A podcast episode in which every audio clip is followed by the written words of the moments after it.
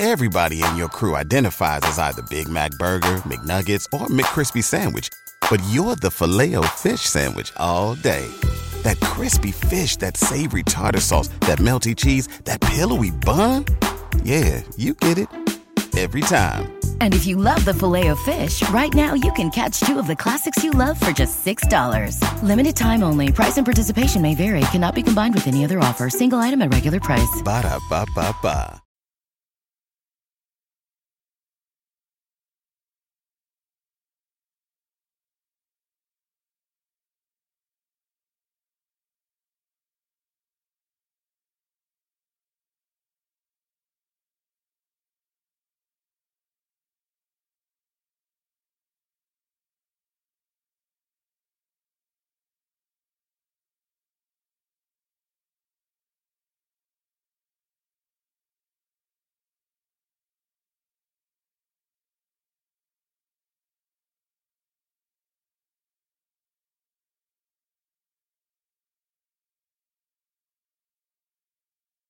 This is episode three hundred of Wheel Bearings. I'm Sam Abuelsamid from Guidehouse Insights. And I'm Nicole Wakeland. I'm going to mention a new thing. I have another podcast I'm doing called The Road Reflected. That's myself and my hubby and random guests. So second podcast out there. Excellent. Yeah, not as cool as this one, obviously. This is well, cool, yeah, you know. And I'm Roberto Baldwin, back from Europe. I don't have, I don't know. Where am I from? Let's think. I feel like I should have a podcast. You know, now you're going to get emails complaining about why it takes you so long to figure out where you're from. Don't be a braggart. Just figure it out. Say where you're from. Come up with Oh, uh, let's just say Engadget. Engadget's good to me. Okay. They're good people. Yeah, we're all back. Um, last week we had um, a collection of the interviews that we did at the New York Auto Show while um, – at least two of the three of us were vacationing. Um, Robbie and his wife were in Europe. I was in Hawaii with my wife. Nicole was actually in Hawaii for a couple of days, uh, yeah. but then then went home because she she didn't see fit to take her husband with her. I know. Man. Oh, that's messed up. I caught so much flack. Like randomly, I said to Russ, I'm like, oh, well, you know, Sam and his wife. He's like, wait, I'm sorry, what? Sam and his wife? I'm like, Sam, Sam's wife is is here. Oh, crud. Like I knew. It was- Really? This is after he just came in and helped you with your podcast material, uh, hardware. What he doesn't know won't hurt you, I guess, is the way it goes, right? Yes. I was like, well, next time, gosh, okay, I'll make sure I bring you, buddy. uh, so anyway, we're all back together and we've got stuff to talk about. We've, we've been driving lots of stuff and there's, there's a, some interesting news this week. Uh, and we got a bunch of listener questions to answer later. So let's start with Robbie this time. Hi. Nicole is still chewing her bagel. She had a delicious bagel that's toasted, and if she doesn't chew it, it'll go cold. Yeah. Um, I drove uh, a few weeks back. I drove the twenty twenty-two Ford Expedition. I think we all know what the Expedition is. Big, giant, three-row S U V that you can shove all your friends into if you have, you know, so many friends. If you have seven, if you have six friends. Um, and so I drove that. And okay, so here's the deal. As what it is, at the base of what it is, as the Ford Expedition, a very large vehicle with a lot of room to put a lot of people or a lot of stuff, it's fine. It's great. It does what it's supposed to do. That's what it is. Then you get to the technology that Ford has put into it. And I feel like Ford has just sort of like half-assed the stuff they put in there. Like the infotainment system was a little, it's the same like big screen that we're seeing in the Mach-E and all, you know, the the current that, you know, that's that's sort of rolling out in, into the Ford lineup, and it just it just it felt slower. Um, and then the uh, the the driver's assistance was just herky jerky. That's the word I'm saying. I'm coming up. It was just like slamming on the gas, cramming on the brakes. It was just. I was like, what is going on? Especially after you drive like the Mach-E or the Ford F one fifty or the F, you know, the F one fifty Lightning, where it feels you're like, okay, this is, you know, they're really, they're getting it. They're getting closer to, to, to Super Cruise. You know, they're, they're, you know, they're, they're getting up there with their, their hands-free system. And this vehicle, it just feels like it's all the, the tech that you expect in there, but none of the the, the, the, the groundwork done for it. It's just like, you know what? We know what you want the Ford Expedition. You got a lot of friends. You got a lot of kids. You got a lot of crap. You, you need to get it from point A to point B. We're going to give you that. And then we're going to give you the new tech, but it's not going to be as nice or as polished as what we have in some of the other other vehicles. And it just sort of it it it, it sort of bugged me like a lot. And uh, you know, it's uh, I drove it up to um, to Yosemite. My band had a show, so I ended up getting this giant vehicle. So there was a ton of room. I was able to get like all of our. We had a P A system I had to put in there. I had guitars. I had amps. I had like mic stand, like all, you know, drum stuff and percussion stuff, all that fit in there. No problem. Plus our stuff. Drove it up there. No problem. Drives nice. Comfortable for a nice long drive. But the whole time I'm just like, why? Why? Just, just this. Okay. So the M, okay. So the, the base price for this thing is sixty-seven thousand three hundred forty-five dollars. The one I had was eighty-three thousand dollars. It was the, uh, the limited. It has a three point five liter EcoBoost V six. Um, it was in this like red color, and I was like, for all this money, just throw it, pay the extra two hundred bucks for the better, for something to make it work better. And so I don't know. And it, you know, the, the fuel thing, the fuel economy on this thing is, is it's not great. Um, sixteen city, twenty-two highway, uh, combined is eighteen. I got it in eco mode. I drove that thing in eco mode the whole time. I do have to go uphill and downhill. So, you know, you have, it's not just a regular, but I got to uh, seventeen, and I was really like, ooh, at one point I got to twenty, and I was like, yeah, I felt like Is that a superhero. When you were downhill with a tailwind? Yeah. Yeah. And so, you know, the, the, the, the folks who are going to buy the Expedition, they're going to buy the Expedition. I think it's, you know, it's a legacy vehicle. It's, it's something like, well, I had an Expedition, now I want to get another Expedition. And, you know, I, I want a, I want a big vehicle. I, I have to haul a lot of people or things, and that's, that's fine. It's just, I, I, you know, it's, this is a twenty twenty-two. So hopefully, you know, I don't know why they have the twenty twenty-two in the, the fleet, but that's what I got. Um, But hopefully the next refresh, or, you know, maybe a little silent refresh, they'll sort of tw- work, just tweak the technology a little bit, just a little. Just just get rid of some of that latency, fix the, the adaptive cruise control, for the love of God. Please fix the adaptive cruise control. It was just, it was not good. It was just like, wow, this is, this is, hmm, hmm. So like for years, like three years ago, like Hyundai's adaptive cruise control was just, nah, it wasn't so great. It was very sort of herky jerky, and that's, and I'm like, okay, and they've they've fixed, they've they've worked on it, they've gotten better, and with the Ioniq six, it's it's outstanding. They, they did such a, a great job with their next version of their driver's assistance suite. But the Ford Expedition, is it the weight? Is it just like, okay, there's just too much weight I have to fight with in order to to to drive this vehicle smoothly? I don't know, but if you're if you're down with the Ford Expedition, you're probably going to be fine with it. Just, you know, just know that you're just going to be like kind of sloshing back and forth in your seat like David Byrne, um, going forward and back. Uh, so yeah, um, before we move on to the next car, so okay, I'm going to let you guys pick the uh, destination fee on this uh, oh. this mega big car. I'm going to say sixteen ninety-five. I'm going to say sixteen. It's sixteen ninety-five on the dot. Oh. Love. Okay. I was like, well, is Sam cheating?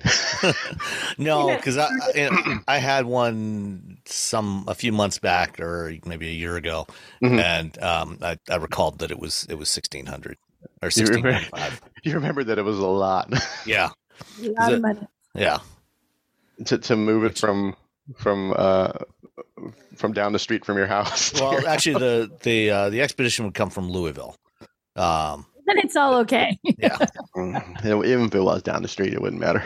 But you know, like an F one fifty built in Dearborn, which is like twenty-five miles from me, would would also cost the same amount. Yeah, so. yeah that's, that's, it's a it's a rigorous twenty-five miles. So. Yeah, yeah, it's a rigorous. They, they it's just a heavy it, vehicle, you know. They drive it as the crow flies, so they're just driving through houses. You have no it's, idea. it's it's a lot. Uh, well, they, so, they yeah. take it. They take actually. I think they take them to a staging yard in Kansas and collect them all there, and then distribute them onto the trucks and trains. You know, so they'll put an Expedition and a and an F one fifty and a Focus and you know an Escape on a truck that's going to one particular dealer. So they, they all have to go to Kansas first, and then they get distributed to all over the country. They all have to go to Kansas first. That's a horrible. the, the worst Get Up Kids song title. They all have to go to Kansas first. for all my Get Up Kid fans out there. I guess just me, probably. uh, so the next car I drove was the twenty twenty-three B M W i seven. This was the X Drive sixty with the twenty-one inch wheels.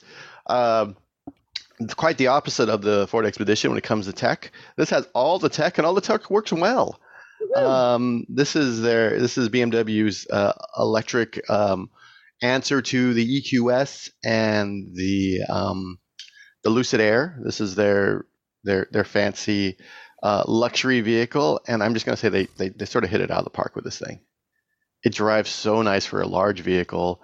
It's got all the bells and whistles. It's got a, the, the the one big problem with this car is that it has this giant thirty-one point three inch like screen that comes down in the back, so the people in the back seat can like watch a movie. It uses like it has a it's a Fire T V, or you can plug in H D M I, and it comes down, and now the driver can't see.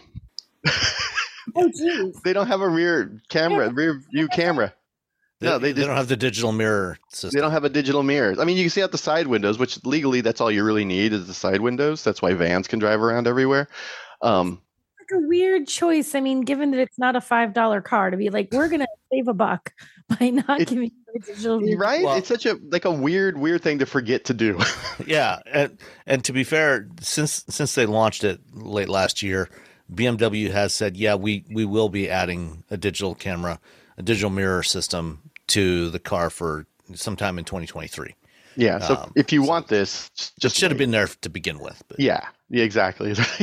We put all these things. It has this, this lounge seat, which is very comfortable, which I used uh, a lot. I did a video for Engadget for this uh, vehicle. Um, it drives really nice. Um, it, it, you know, I had a, um, some of the places where I have to go to like shoot video, there's like big dips. And and like it has, you, you could raise it up, so you know I wasn't worried about like messing up the vehicle, like everything about this this car that is really well thought out, except for that rear rear camera, the rear view camera.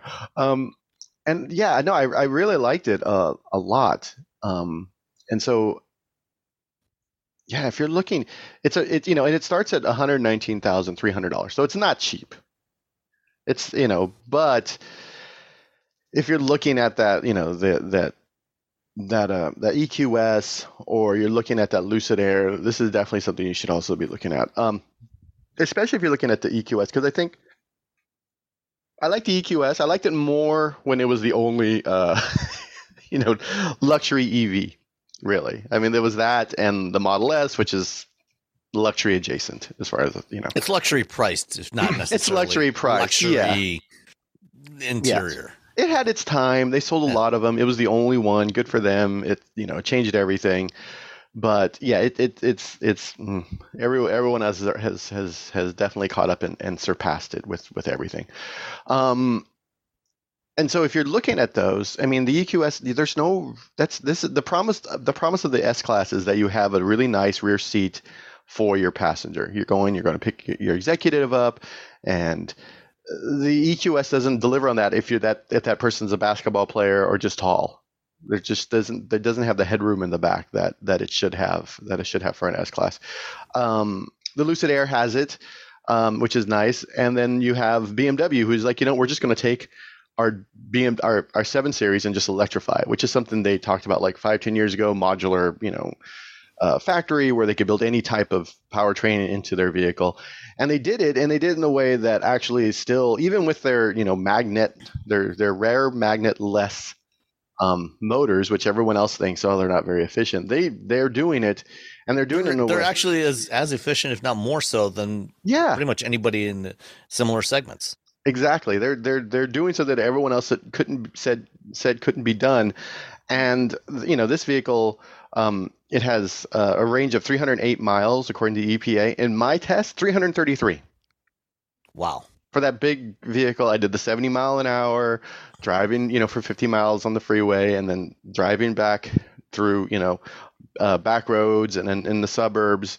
And, you know, same test I give every vehicle, and it, and it, it, it, it surpassed it, like by a lot. Um, and so, yeah, no, it's, it's a, It's it's a it's more efficient than you think it is. It's it's yes, it's very big, but it has uh, up, I think three point five degrees of rear steering, which isn't as nice as the ten degrees of the E Q S, but still nice to have that. Um, the interior is really nice. It has this weird, like, sort of um, crystal line, crystal like line that goes from the driver's side across the dash to the other side, and has, you know, the ambient light, so it changes colors. You know, we've seen that from from uh, from Mercedes for years, so they have this, but they have it in a sort of different way. And really, the only thing I think that turned people off is the um, exterior design, which is, I called it, uh, it, it, I like it because it looks like Batman, the animated series. And then I decided that the car is Catwoman's car because it has little cat eyes. So if you want Catwoman's really fancy. uh, I, I was like looking at it, I'm like, yeah, yeah, I see both of those things. Okay. Yeah. Yeah. If you really want Catwoman's fancy car, th- this is, this is the one to get. Yeah, no, I, I, I, I cannot say enough nice things except for that rear. Not being able, uh, my my wife, well, we ended up driving. This is the car we drove to the airport to go to Europe, and um, my wife hadn't been in the car yet, and so she, I'm like, "Oh, look, push these buttons, and then this happens." She's like, "Oh, cool." She was doing stuff for, for Instagram, and um, and at one point I'm like, "Okay, can you can you put the the rear like." Can you put the monitor back up, please? So I can see what's going on behind me, which, again, legally, all I need is those side mirrors, but I feel better with that other mirror. It's just, you want to be able to look, look to the side, but I mean, I think just glance up and get that view right behind you. It's yeah, yeah. And I just look up and it's just black. I'm like, oh, well, there's the back of a monitor. um, well, if, think, think of it this way. It's more like, you know, it, you are the chauffeur in this car.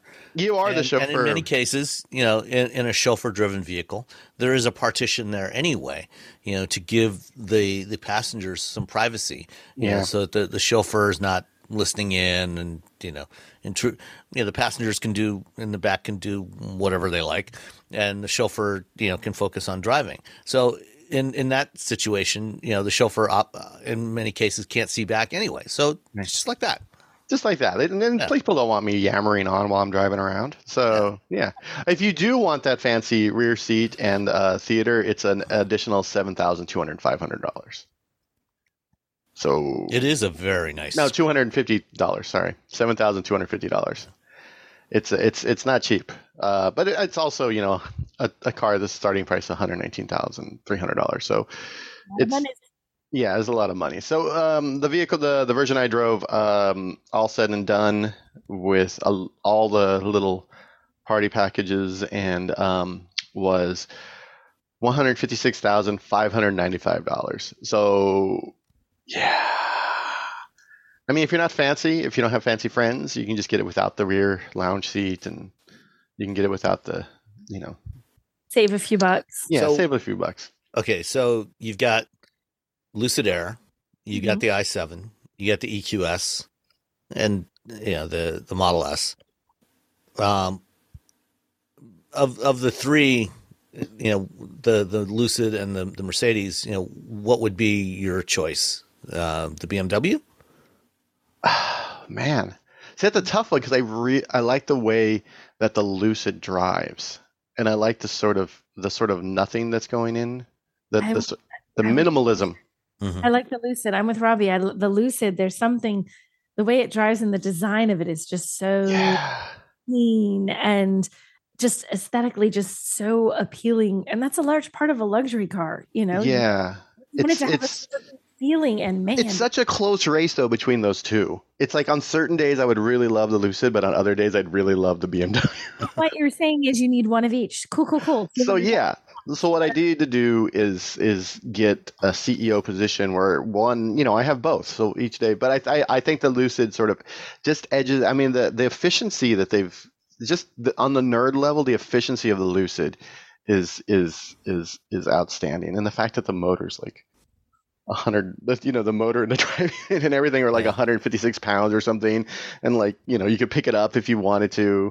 Um, Yeah, I think that's it's it's so it's really really close, but I think the, the Lucid just beats it out, just beats, and and again it's it's all down to that that sort of that minimalism that I really like, and that that that that's just the exterior design. I like it a lot more than I like the B M W, even though, and uh, you know, there's a lot more room in the you know you got the front and the back. Yeah, well, I was I was just gonna say, you know, the the Lucid, you know, being designed as an E V from the ground up, like the uh, the, the Tesla. it, it its packaging is actually a lot better. Oh yeah, than B M W. You know, I mean, yeah. The I agree that the i seven is a is a lovely car to drive, but you know, for a car that size, it doesn't have a whole lot of trunk space.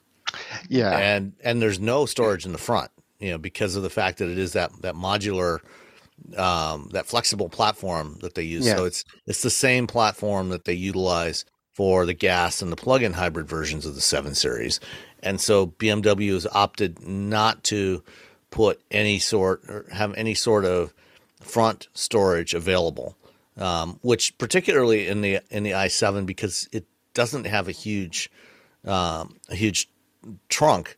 Um, you know, I think would have been would have been better. You know, in in the i four, you know, the i four is a, a hatchback, and you know you can fold the back seats down. You know, and you actually have quite a bit of cargo space in the back, even with the back yeah. seats up. You know, and the iX, you know, similar. You know, because it's a, a wagonish shape. You know, mm. you've got you've got a decent amount of space back there, so you know you can make the argument that you don't really need that front storage. But in the seven, you know, I think it's it's a little harder to make that argument. Yeah, I, I did drive the gas version of the i of the of the, of the i seven. I drove the uh, the uh, seven sixty um, a few weeks ago. Time doesn't make any sense to me right now. Uh, the seven sixty i I drive. Um, it, you know, and that's this is the gas version, and the it's the electric version of all of B M W. You know, it's it's like the Ford F one fifty Lightning. That's the best F one fifty, just mm-hmm. hands down. It's the same thing with what B M W is doing. Like the best version of that vehicle is the electric version. The i four, the i seven, they, like both of those, they're they're the best version of that series of B M W. So it's it's yeah. So if you're looking at the, I mean, if you're like a big B M W person, you're not going to be disappointed at all. If you're like, well, I don't know about E Vs. I mean. That's it's yeah, um, if yeah, if, but if you're looking, if you're definitely looking at the E Q S and the, uh, the Lucid Air, you should definitely drive drive all three. Um, I think you might be in the same boat that I am, where you're just like, just the, you know, what what what are the things that you like? That's what's going to push you into buying one or the other. Not like yeah. a bad or good. It's just like I like chocolate, you like vanilla, you pick the one you like. And this is why we have choices. Yay for choices! And yeah, both of those. I mean, B M W with the with with that with that motor and Lucid with their entire packaging, like the efficiency from both of these companies is outstanding. That and that's a huge thing that I don't think we talk enough about in general when it comes to E Vs is the efficiency of what they're doing, as opposed to just throw a motor in, throw the biggest battery we can find, and just hope for the best. Excellent, uh, Nicole. Yes. What have you been in? I had several very fancy vehicles. I guess this is fancy vehicle week because we're like, let's well, at least for you two. At least well, for us. Wait till yeah. wait till we get to mine. Oh, what are you doing here? Okay, I just looked at the list. And I'm like, wait a minute, what's happened? Oh my gosh, how gauche. Um, anyway, so I had the first vehicle I had is the Mercedes A M G G sixty-three. I had a G wagon. G wagons are cool. G-Wagons are cool, and I still haven't driven one, and every time I tell Mercedes that, they're like, what? Well, this was... They've driven everything, and they're like, we're going to get you a G-Wagon, and I just I just never follow up. This was a short-term loan. It was a short loan. I worked with somebody else to make sure that I had it for a couple days, because I'd never been in one. I'd been in one for, like, literally half an hour. So I thought, I would actually drive one around. So the funny thing is, if you want to fly under the radar and be really, like, quiet and subdued and reserved, and the, the G-Wagon is the vehicle for you in that case. It's the vehicle for you. Nobody, nobody waves at you at flash at stoplights and gives you thumbs up or like, you know, flailing their hands like nice car. That never happens in this car, not at all. Um, especially if you, especially if you get the A M G, right? Yes, and it and this was an and I, I had the color, and now I can. It was like it's like ocean sea blue metallic. It was in this blue. This is brilliant, beautiful blue. Guess how much the paint was. Just the paint. Oh, oh, four thousand. Ten. You're not six thousand five hundred dollars. Yeah, man. And I looked, and I'm like, who would pay that? And I'm like, Nicole, it's a two hundred thousand dollar car. They don't care. Yeah, it yeah. was worth it. It was, it was absolutely, absolutely gorgeous. So you know, two hundred grand. This is really like rarefied air here. This is expensive stuff, and it has unbelievable power. There's a four liter twin turbo V eight. It's got five hundred seventy seven horsepower and six hundred twenty seven.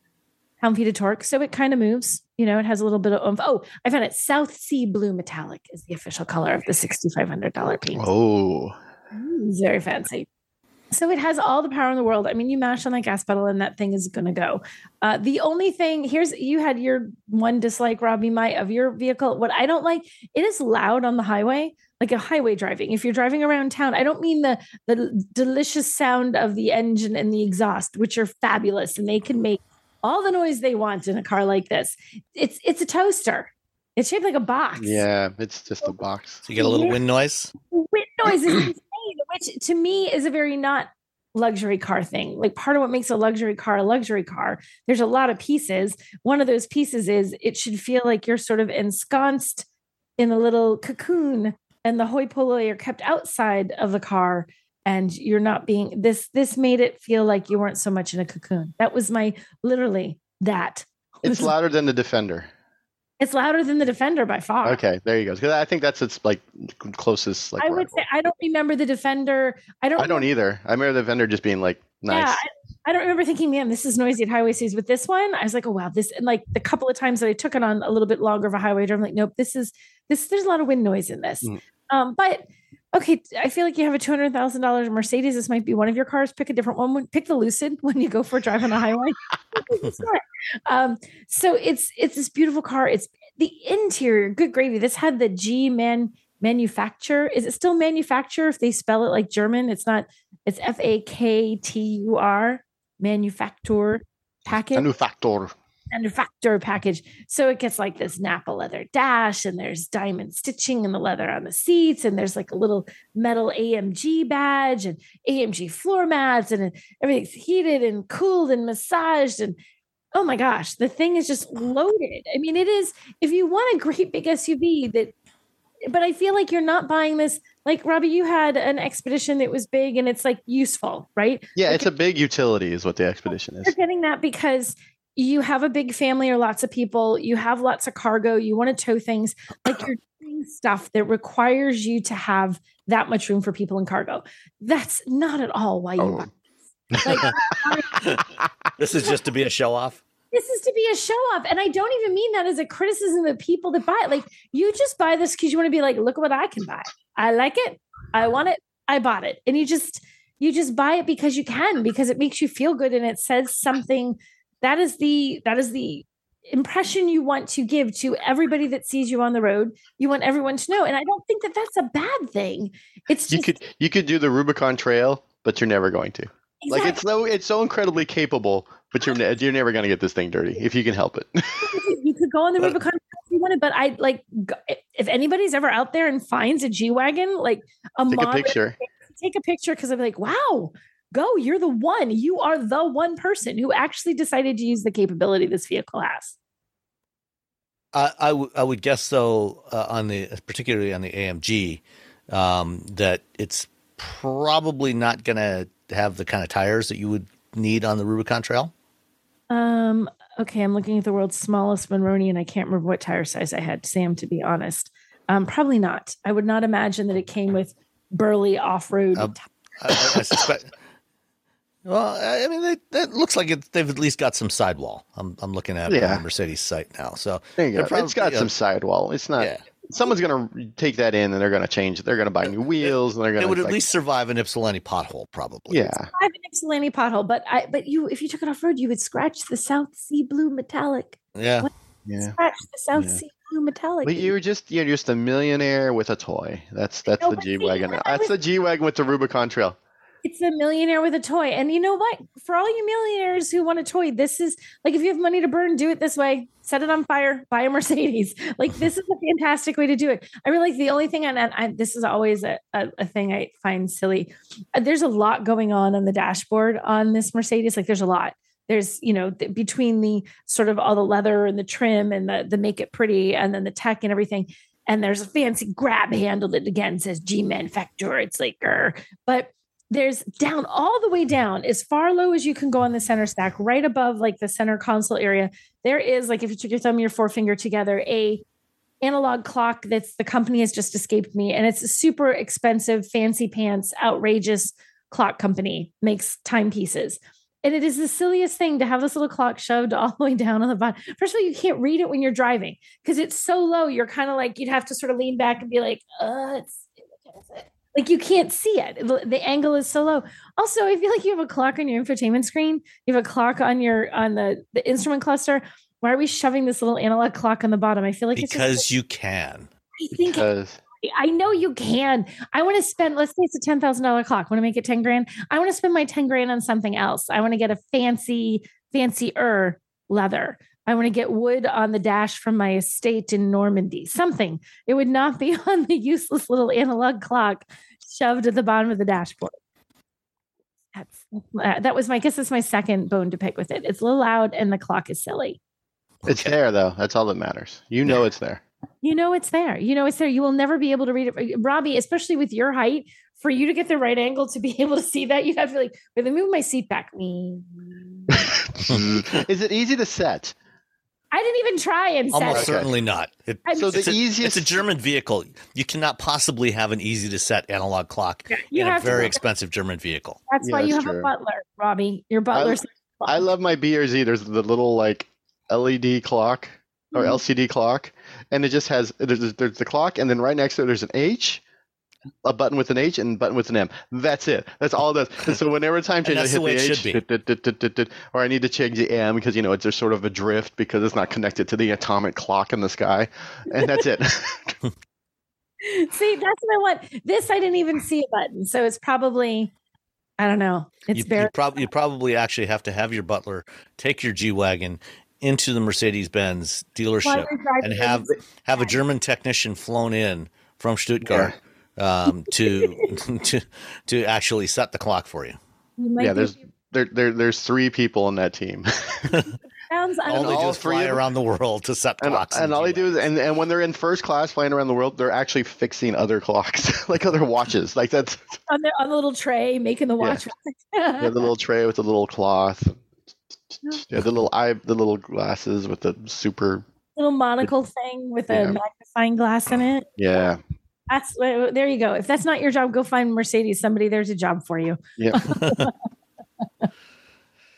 When everyone's on the same page, getting things done at work is easy.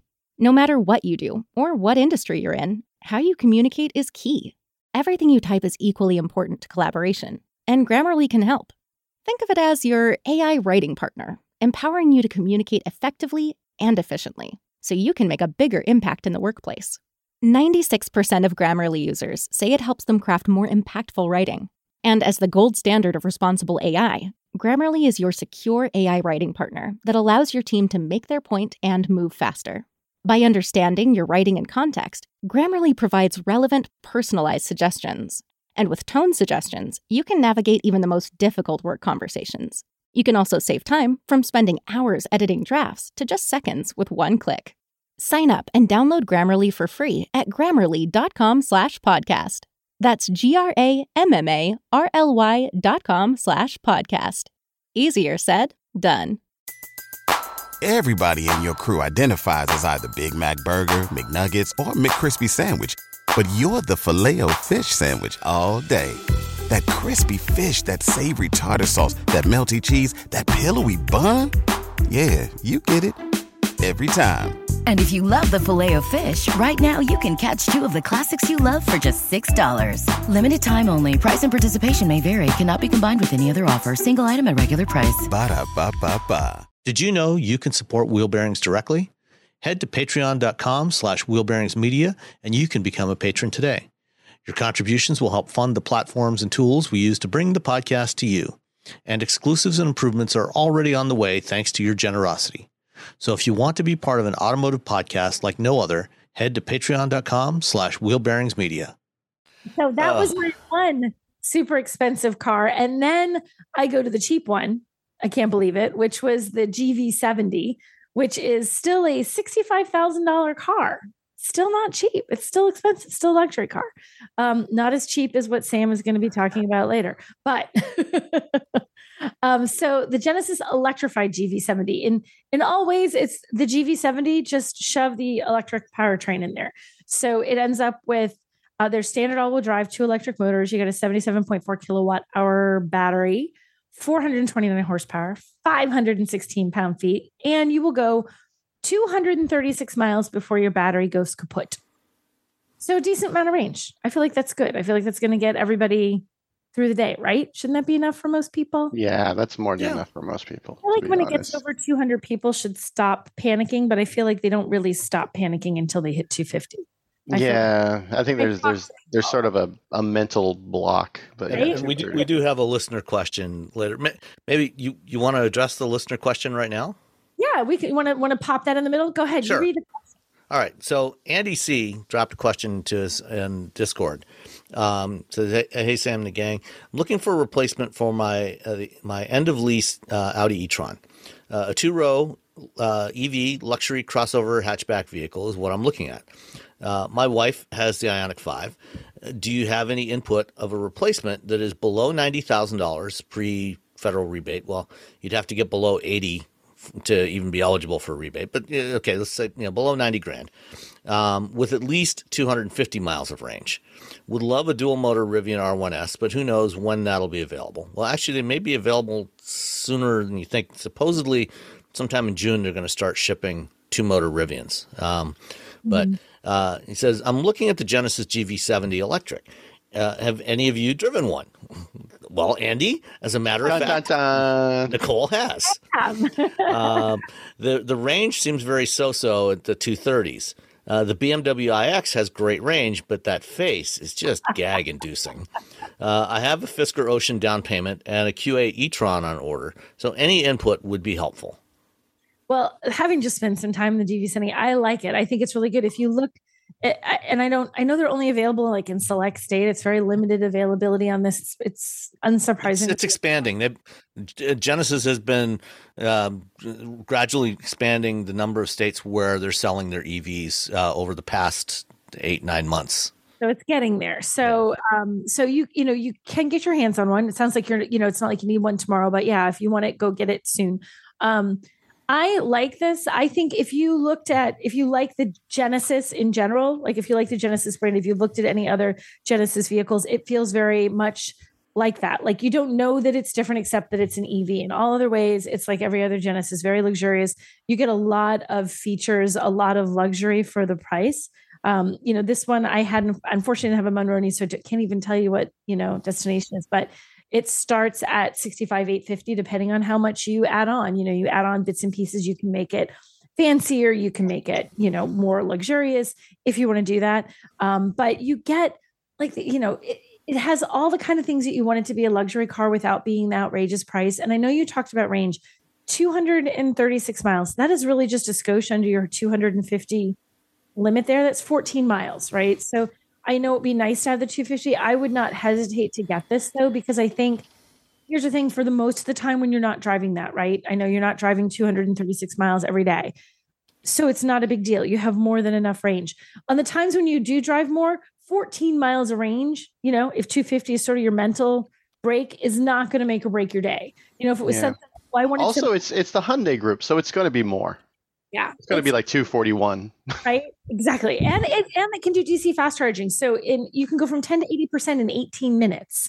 So if you are doing a road trip, you can charge it up pretty darn quick. So you're not going to be sitting around. So I wouldn't let the fact that it's in the two thirty-six, like Robbie said, probably a little more than that is what you're going to average. I feel like it is still worth it. And there are things I really, I, I really do like this interior. I like the nice, large fourteen point five inch touchscreen. It has that E V just, you know, it goes when you push on the pedal. I love, and this is a small thing, the charging port's in the front. It's not on a rear quarter panel or anything or front quarter panel. It's on the front, which does make it easier when you are driving to places where you have to wedge yourself into some of those wonkety charging spots that are not really, no one thought about cars all having ports in different spots. You can just pull straight in and it doesn't matter whether it's on the left or the right. You can still get your car plugged in. Um, and I just, I think it drives beautifully. It has everything that makes it feel luxury car, but it has a more affordable price point. Like I think you said, you wanted it under ninety. You're going to get this under ninety, you know, and you're going to get it low enough for you. I don't know. Is Hyundai, are all the Hyundai Genesises still eligible for their tax rebates? Uh, actually the, the G V seventy E V is the only one, um, because that's the only one that's built in North America. Oh, okay. Built in Alabama. The others are all built in Korea. Now, you if you lease, um, you may be able to get the the tax credit um, depending on, on where you lease it from. But you you may be able to get it uh, with, if you do a lease. But if you want to buy, um, then the G V seventy would be the only one. And you mentioned in your question, you mentioned the Rivian. The Rivian R one S, which I drove like two weeks earlier or something, also great, but way, way bigger. That is not mm-hmm. a, that's not. It's a, a lot. It's huge. And you were saying, like, I can't, you said like smaller, like whatever it is, a crossover hatchback is not crossover hatchback. Yeah. The thing is big. So if you, I mean, if well, you I mean, he's, he's, he's replacing an e-tron, you know, an yeah. original e-tron. Um, and yeah, the Rivian's a bit bigger than the e-tron. Um, the other one that I think might actually be the best fit for him, uh, you know, if he's looking to replace the e-tron, is actually the Mercedes E Q E S U V, which I think you've driven, Robbie. I think you may be the only one of us that's driven it. Um, that one has a starting price of around seventy-nine, um, and it has a range uh, that should be around two hundred seventy miles, I think.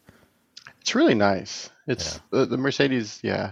I think the S U Vs in the Mercedes lineup are a little bit better than the sedans, um, which is not something that you expect me to say.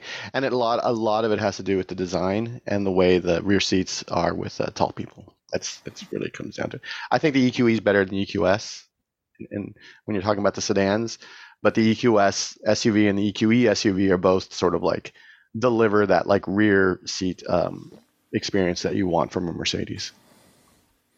Oh. Alrighty, yeah, and I, right now I can't think of any other luxury two-row electric utilities that would fit those criteria. And they have the Ioniq five, so the bar is really high for them. Yeah, right. Like the, yeah, the, the original e-tron was fine for what it was, but then you have the Ioniq five comes into your house. You're like, okay, well, all right.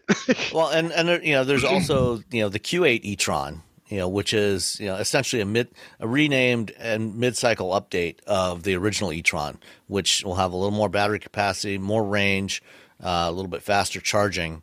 You know, so if you if you like the e-tron, you know that Q eight e-tron should be. Sh- they just did some, a, a media drive with it, like in the last couple of weeks. Yeah, uh, so it should be week. showing up in dealers um, fairly soon, I think.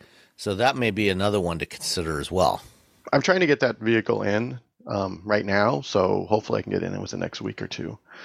So fingers crossed. Hopefully it's still up here because they did the drive up near my house. Um, but I was I was in Amsterdam during the time. So, all righty. Um, well, as, as was previously mentioned. Well, did you have anything else on the G V seventy, Nicole? No, that kind of covers it. Yeah. Okay. I'm good. Thank you. All right.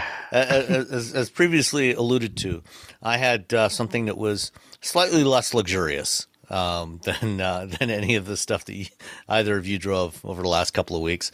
Um, and uh, this is because, uh, as I said, uh, my wife and I were on vacation in Hawaii. And, um, you know, a lot of times, you know, when I'm traveling, um, if, you know, if there's um, a press fleet in the area where I'm traveling, you know, I'll usually reach out and see if there's something available that I might not have access to locally here in Michigan. Um, and, you know, try and get a little time with that.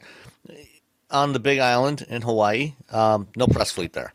Um, so uh, I, uh, I, you know, went to uh, Hertz and rented a car, and um, got the um, twenty twenty-three Chevrolet Equinox L T front-wheel drive. Yeah, um, the rental car special. Yep, it certainly is. Um,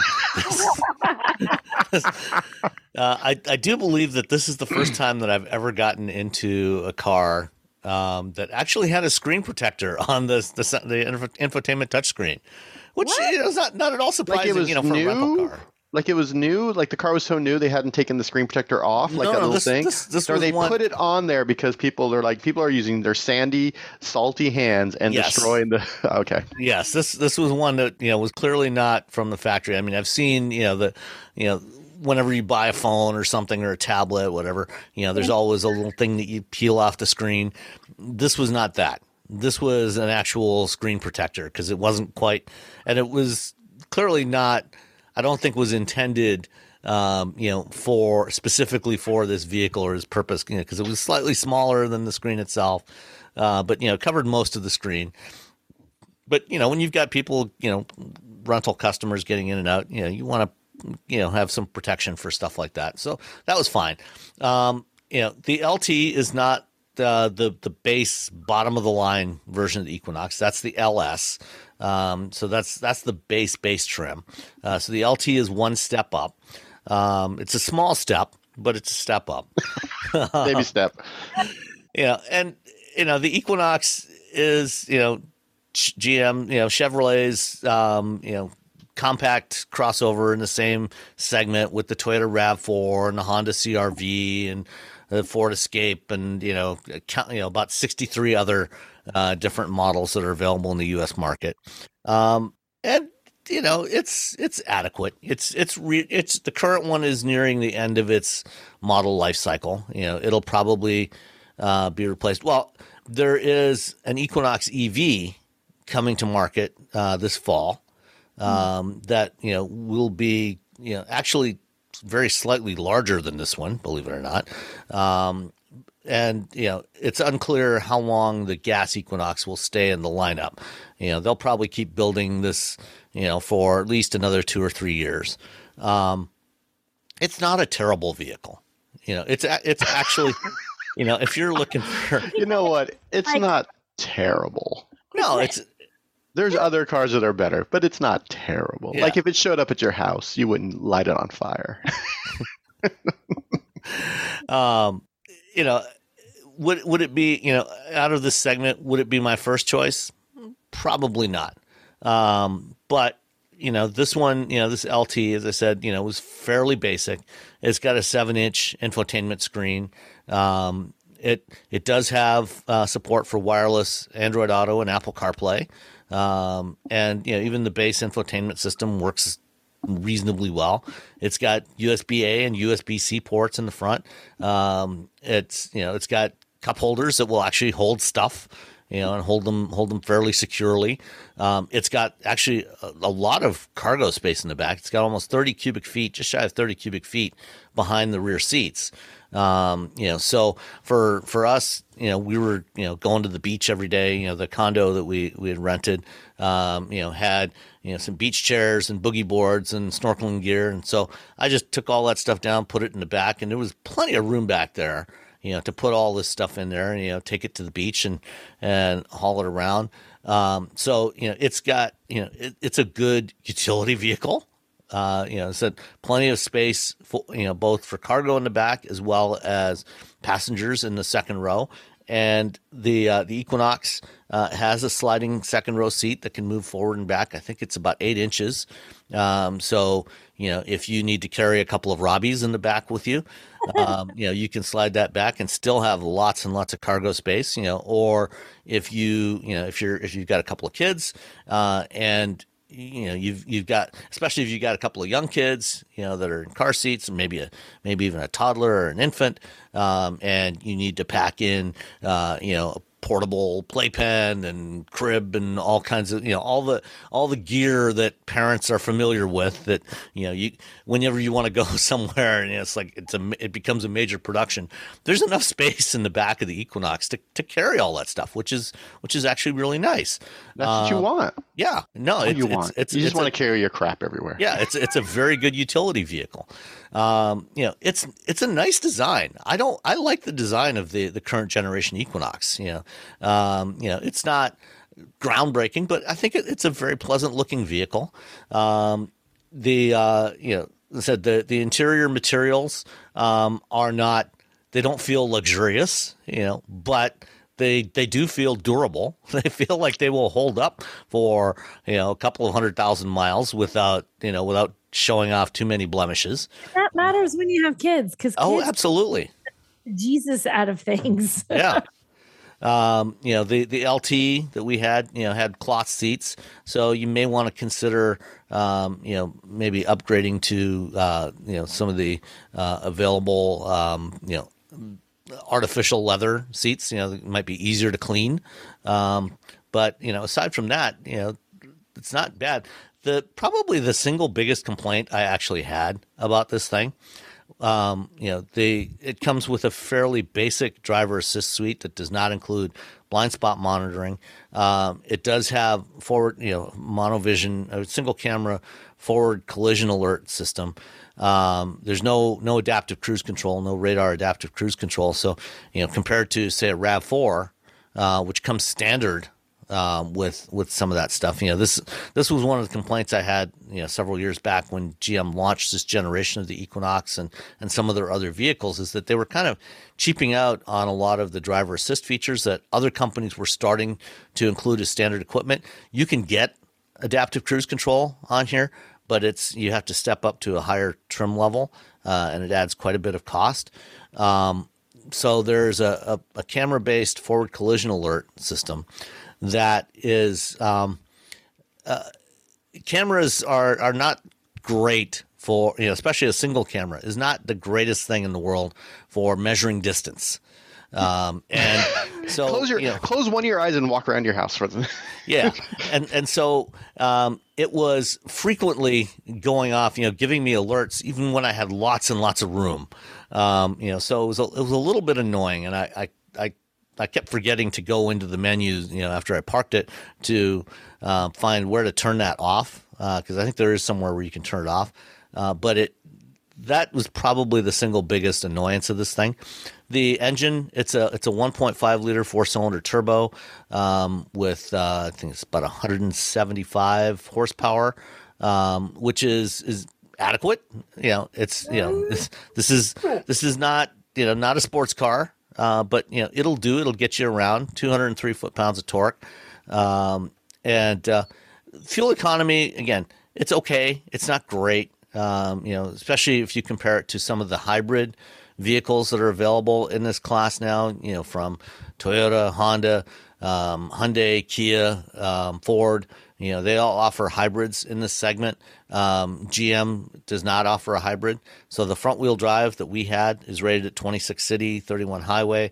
I was getting an indicated, uh, about twenty-seven and a half combined, uh, driving around the Big Island, including, you know, some driving up mountains and down mountains and, and stuff, uh, or more like more accurately driving up volcanoes and down volcanoes.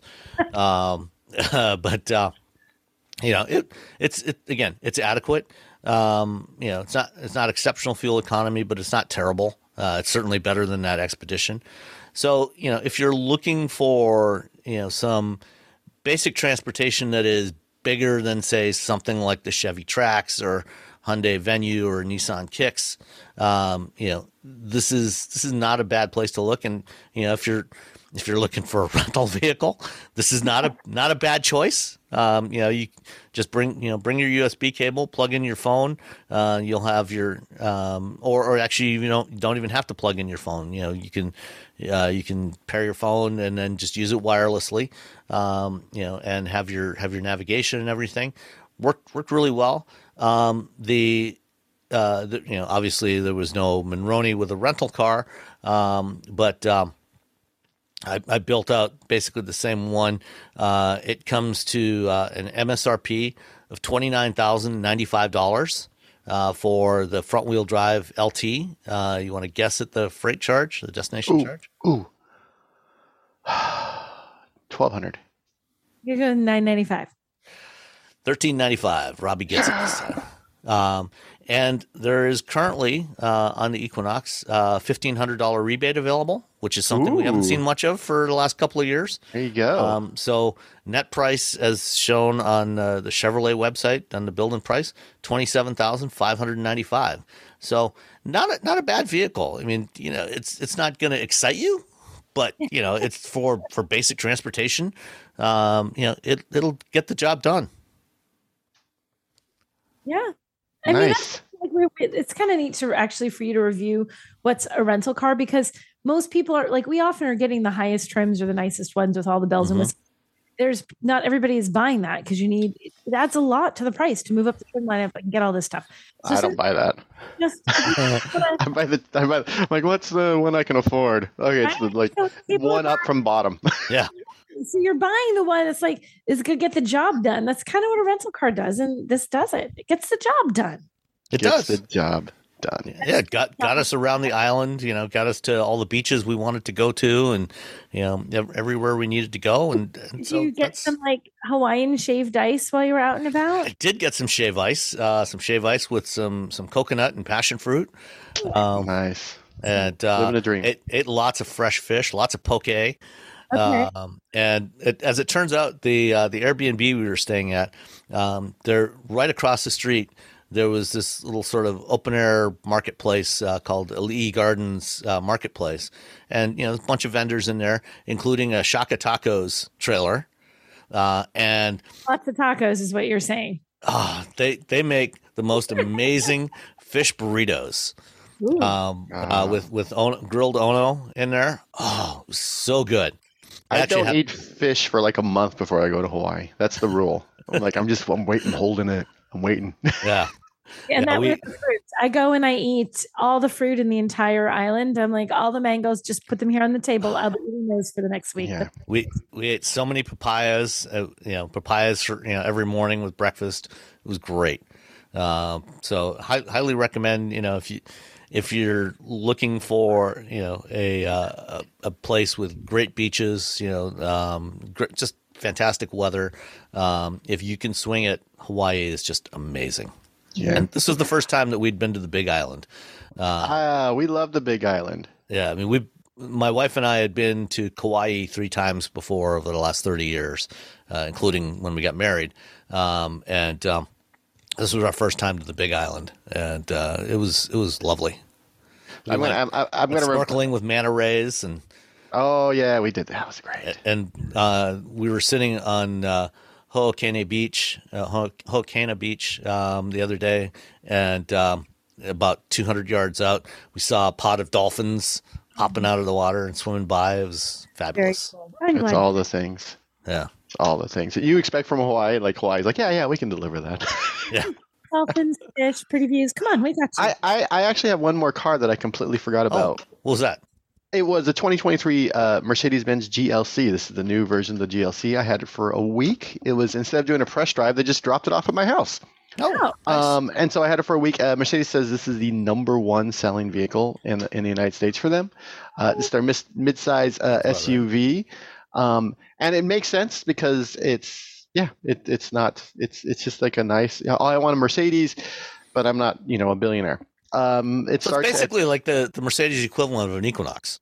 Yeah, it's like the it's Mercedes the Equinox. Size. It is. It's about the same size, except it's. Um, I'm just going to say it's way nicer. Uh, um, you know, the, the uh, this one has a two-liter uh, inline uh, four four cylinder with turbo engine. Um, it's a mild hybrid, so you don't have to worry about, like, you know, when it does the auto off, it like vroom, and then like because it it just kind of goes until the the motor catches up. two hundred fifty-five horsepower, two hundred ninety-five pound-feet of torque. Um, I drove it around for a week. I, I used it for another show for my band. um, yeah, there's plenty of room in the and back. You pull, you pull up in that thing, and the, and the people say, "How much are we paying these guys?" I know, I know. Well, they weren't paying us very much for the show, but it was fine. It was it's a friend. It was a friend discount for the show. Um, yeah, it's you know it has uh, M B U X in there. It has all the things you want from Mercedes. Um, it has the zero layer and M B U X, which I really like, which is just like here's the map, and then like a few little widgets for things that you use, and that's it. And I feel like, like, why, why just do that, everyone, just do that. Because that's all everyone cares about is the map and the few little widgets. Like, oh, I'm listening to music. This is where I can push forward and back on the music. Um, that's that's really it. Um, yeah, no, it's this. I, I really like this vehicle. It's, you know, the latest version of of of, of it. It's a refresh. And uh, yeah, the week I had it, uh, forty-seven thousand. Um, the one I had uh, with all the the uh, extra bits, um, including the driver's assistance package, uh, was sixty-one thousand two hundred fifty dollars. Um, it did. They don't. The Monroney I have didn't have a uh, doesn't have a destination delivery fee on it. So who knows? Yeah. Uh, there, uh, the the the gas is uh, twenty-eight combined, twenty-five city, thirty-two highway. That's pretty much in line with what I got. So you're getting about thirty miles per gallon in this thing. And I drove it up and down um, in the Bay Area a bunch of times to do a lot of things. Um, I had to do a show that was forty-five minutes away. And then after I set up, I had to come home and feed my dogs and then drive back home. And it was, it, yeah, it's, it's a, it's a, it's a nice sort of entry level Mercedes-Benz for someone who needs an S U V, but doesn't need, you know, doesn't need like an S-Class.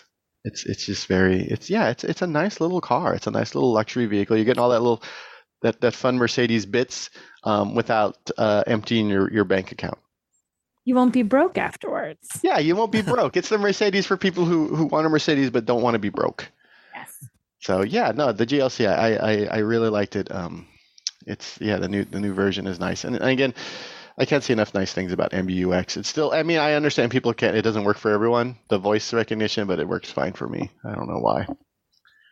I'm cool. Just a lucky guy. Who knows? You're the one that was somebody. It wasn't. No, it was a friend who had, who Lexus doesn't listen to him. He's like, he could be screaming. That was it'll, me. Is that you? That was you. Yeah. That that was only in the R X though. That's right. It was you. I couldn't remember it was you. And everything else, it works fine. But the R X refused to recognize me.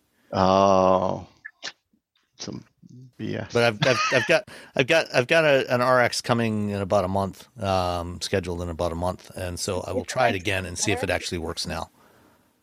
Maybe it's forgiven you. Maybe it's come to terms with your voice. Maybe. I mean, Toyotas work fine. Other other Lexi, you know, the N X uh, worked fine uh, with the same system in there. So I don't know what was going on with the R X. Um, all right. Um, so the the reason why um, the you know I was in, or what triggered the trip to Hawaii in the first place uh, was Toyota. Uh, Toyota invited us um, there to drive the new Grand Highlander. Um, and also to unveil the new Tacoma. Um, so since Nicole and I were there, we drove together. And amazingly enough, this was actually the first time that we actually drove together on a program. It was. And so we spent the day driving around the Big Island. Oh, you guys drove together? Nice. Yeah. Super uh, fun. And and then we we sat down and recorded um, our our impressions of the Grand Highlander, um, sitting on the balcony of of uh, my ho- or the hotel room that uh, my wife and I had, um, yeah. and and down below us there was uh, a, a hall, you know, event center, and there was something going on there. And during the course of our conversation, the cacophony from this hall got progressively louder and louder and louder. Fortunately, you don't. Very little of it actually got picked up on on uh, my so recorder. We, like we sat out there, it was like quiet, just a little breeze. Yeah. It was like then really birds. loud birds. You hear the birds chirping. Then it got birds got loud because apparently there's a bird nest up there. Then yeah. a whole party. I'm like, come on, people, give us like fifteen minutes here. um, but I've got that recording. I'm going to drop that in here. Uh, Nicole. Yes. We are here in Hawaii, yeah. um, on the Kona coast, uh-huh. on the Big Island, and uh, we drove the Toyota Grand Highlander. We did. And what would you say? Let's let's get let's jump right to the right to the the end. Okay. What what would you say was the, the highlight of the drive? Uh, I got coffee. There you go. It's all done. Nicole got coffee. No. She got a we, lot of coffee. I did. I bought a lot of coffee. I'll I have bags and bags. But no, what did I think the highlight of the drive was? Um, what I think that, was it one thing? I think the, the, the Hybrid Max, that engine proved mm. to be the highlight of the experience for me. I really liked that one. That was my favorite part. Okay. Yeah. yeah. I, I I would agree that, um, you know, that was certainly the best powertrain of the yes. three. So, stepping back a little bit, you know, just to review what this vehicle is. Yes. You know, this is Toyota's new upper midsize three-row crossover S U V. Um, a little bit bigger than the um, regular Highlander, the, mm-hmm. the Highlander that we've had for its current generation for, what, three years now, I think? I think Two, it's three about years. three years, yeah. Um, it's, it's actually not much longer. Like, it has a pretty similar footprint, but it's quite a bit taller. Yep. Um, and it has a totally different look to it. And actually, I think it looks much better. I don't dislike the regular Highlander. It's fine. But I just think this one sort of has a bit more, I don't know, a bit more presence. It looks a little more mm-hmm. modern. It's it's more squared off without being boxy and awful. But it just has, it looks bolder. Yeah. It looks bigger. It looks like it's a lot bigger than it really is compared to it. I think just because of the styling. You think there's a bigger increase in size than there actually is between the two. Yeah, the the proportions uh, make quite a substantial difference to mm-hmm. the to the way it looks. Um, you know, and you know, as I think I've said before, the uh, you know the design of this one is it, it seems to draw a lot of D N A from the RAV four. Yes, um, especially in the front. You know, so it's got a more S U V-ish kind of look, whereas the the, the regular Highlander, the I know, Highlander what do you Highlander, call it? the the the the ungrand Highlander, the ungrand, you know, has a in its current generation has a much more rounded look, yeah, which is quite a bit different. You know, the previous generation Highlander was actually a lot closer to the, what this Grand Highlander is in it, a lot of ways. Yeah, I would say so. And I, it's sort of like they made the, I'm going to call it the Ungrand now, the Ungrand Highlander. Uh, just kind of, it, it looks, it's as if they were trying to make it look more crossover-ish mm-hmm. with sort of that, those smaller, sort of rounder dimensions and try to make it look a little bit more cute and not so in your face. With the Grand Highlander. A little sportier looking. Yeah, sportier. Was... Yeah, sportier. And so with the Grand Highlander, they know we're going to go the other way. We're going to make this look like it's a little bit bigger, a little bit more capable in terms of the its ability to carry people and carry cargo.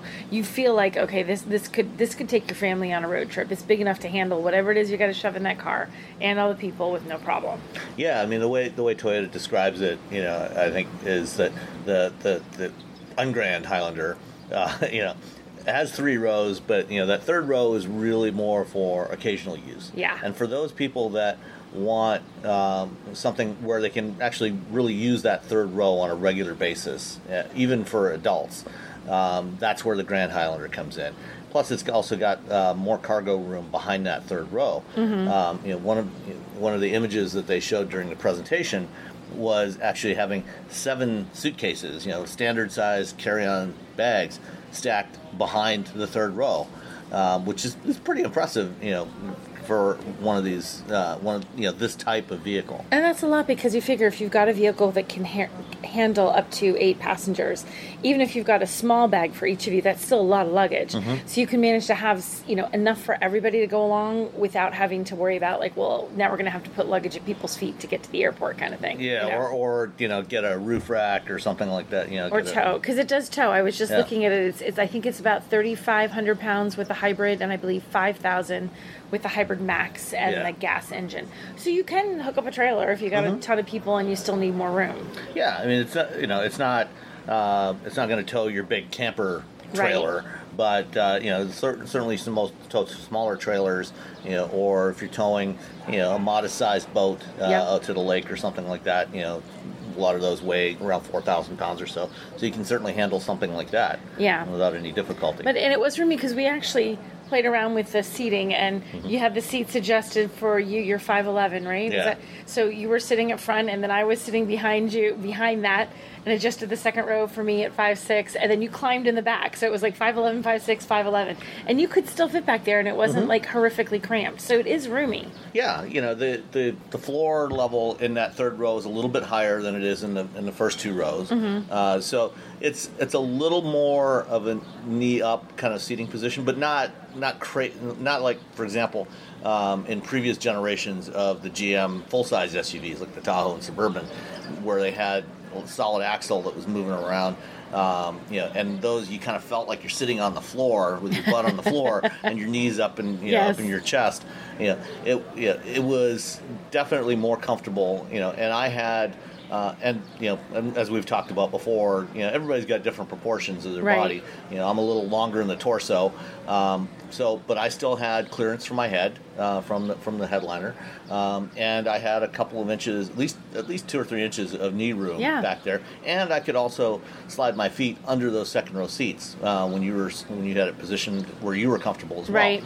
So you could definitely take, um, certainly if you have the bench, Uh, seat up, seating con- uh, configuration, which is technically an eight-passenger because there are three seat belts in that third row. Right, but like you were sitting back there, and I looked in the back seat and I'm like, man, there's one adult could sit next to you. Yeah. I don't know how you could get three adults back there unless they were really teeny tiny people because just well, your I mean, shoulders. You could get three Jill Simonellos back there. You could get three Jill Simonellos if you were doing the Simonello measurement system. Yeah. She's a teeny tiny little journalist.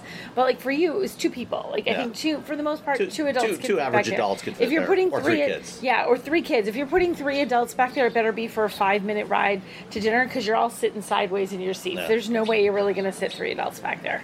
Yeah, and you can get the second row with either uh, two captain's chairs or um, or a bench. Yep. And if you get the captain's chairs, there's, uh, like the Nissan Pathfinder and the new um, Infiniti Q X sixty, the, there's a center console that is removable. Mm-hmm. So you, you have the option of taking that out when you don't need it and, and having a pass-through there. Or, you know, let's be real, your kids are going to climb right over that center console, yeah. whether you remove it or not. They're just using that's that a, as a step. That's a very good point. Yeah, but at least they're not cartwheeling over the seats and getting little footprints on the yeah, roof, right? That's, that's true, yeah.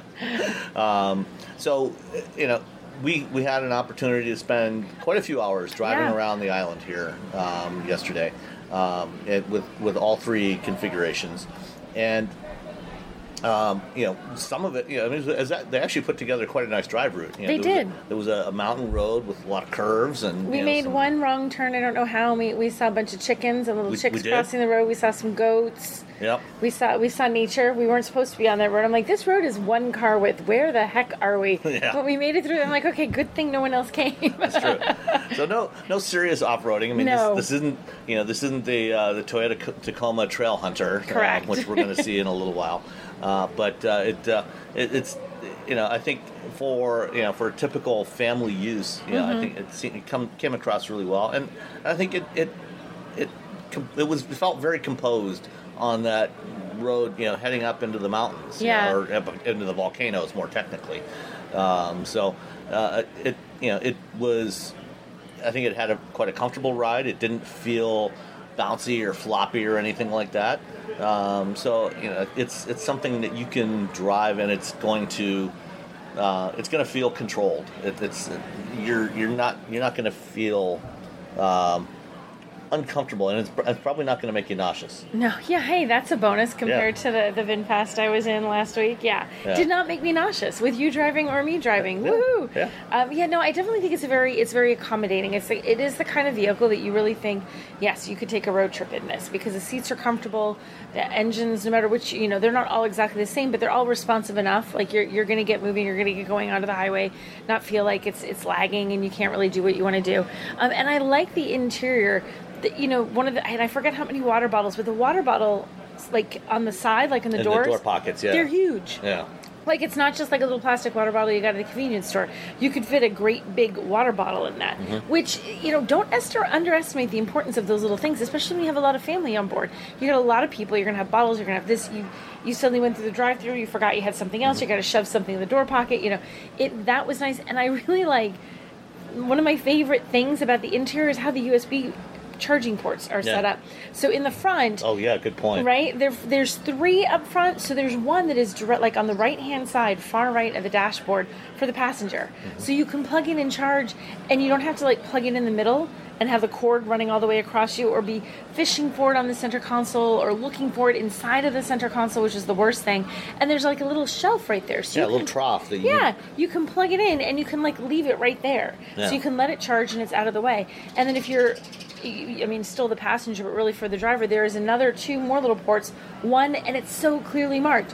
One is a charging port. One is to connect the Bluetooth so, so that you're connected port. to the car. One's your data port. And sometimes you can't tell which is which. You, you literally don't know until you plug in the phone. You're like, that's not working, and you have to switch. This is very clearly marked, very easy to get to. I thought that was fantastic because it like, removes frustration. You know mm-hmm. exactly where things are to plug them in. Yeah, and I've noticed, um, you know, recently on a number of vehicles um, that the the data port, you know, the the only distinguishing element of it, I think it's I think it's actually on Hyundais, Hyundai okay. and Kias.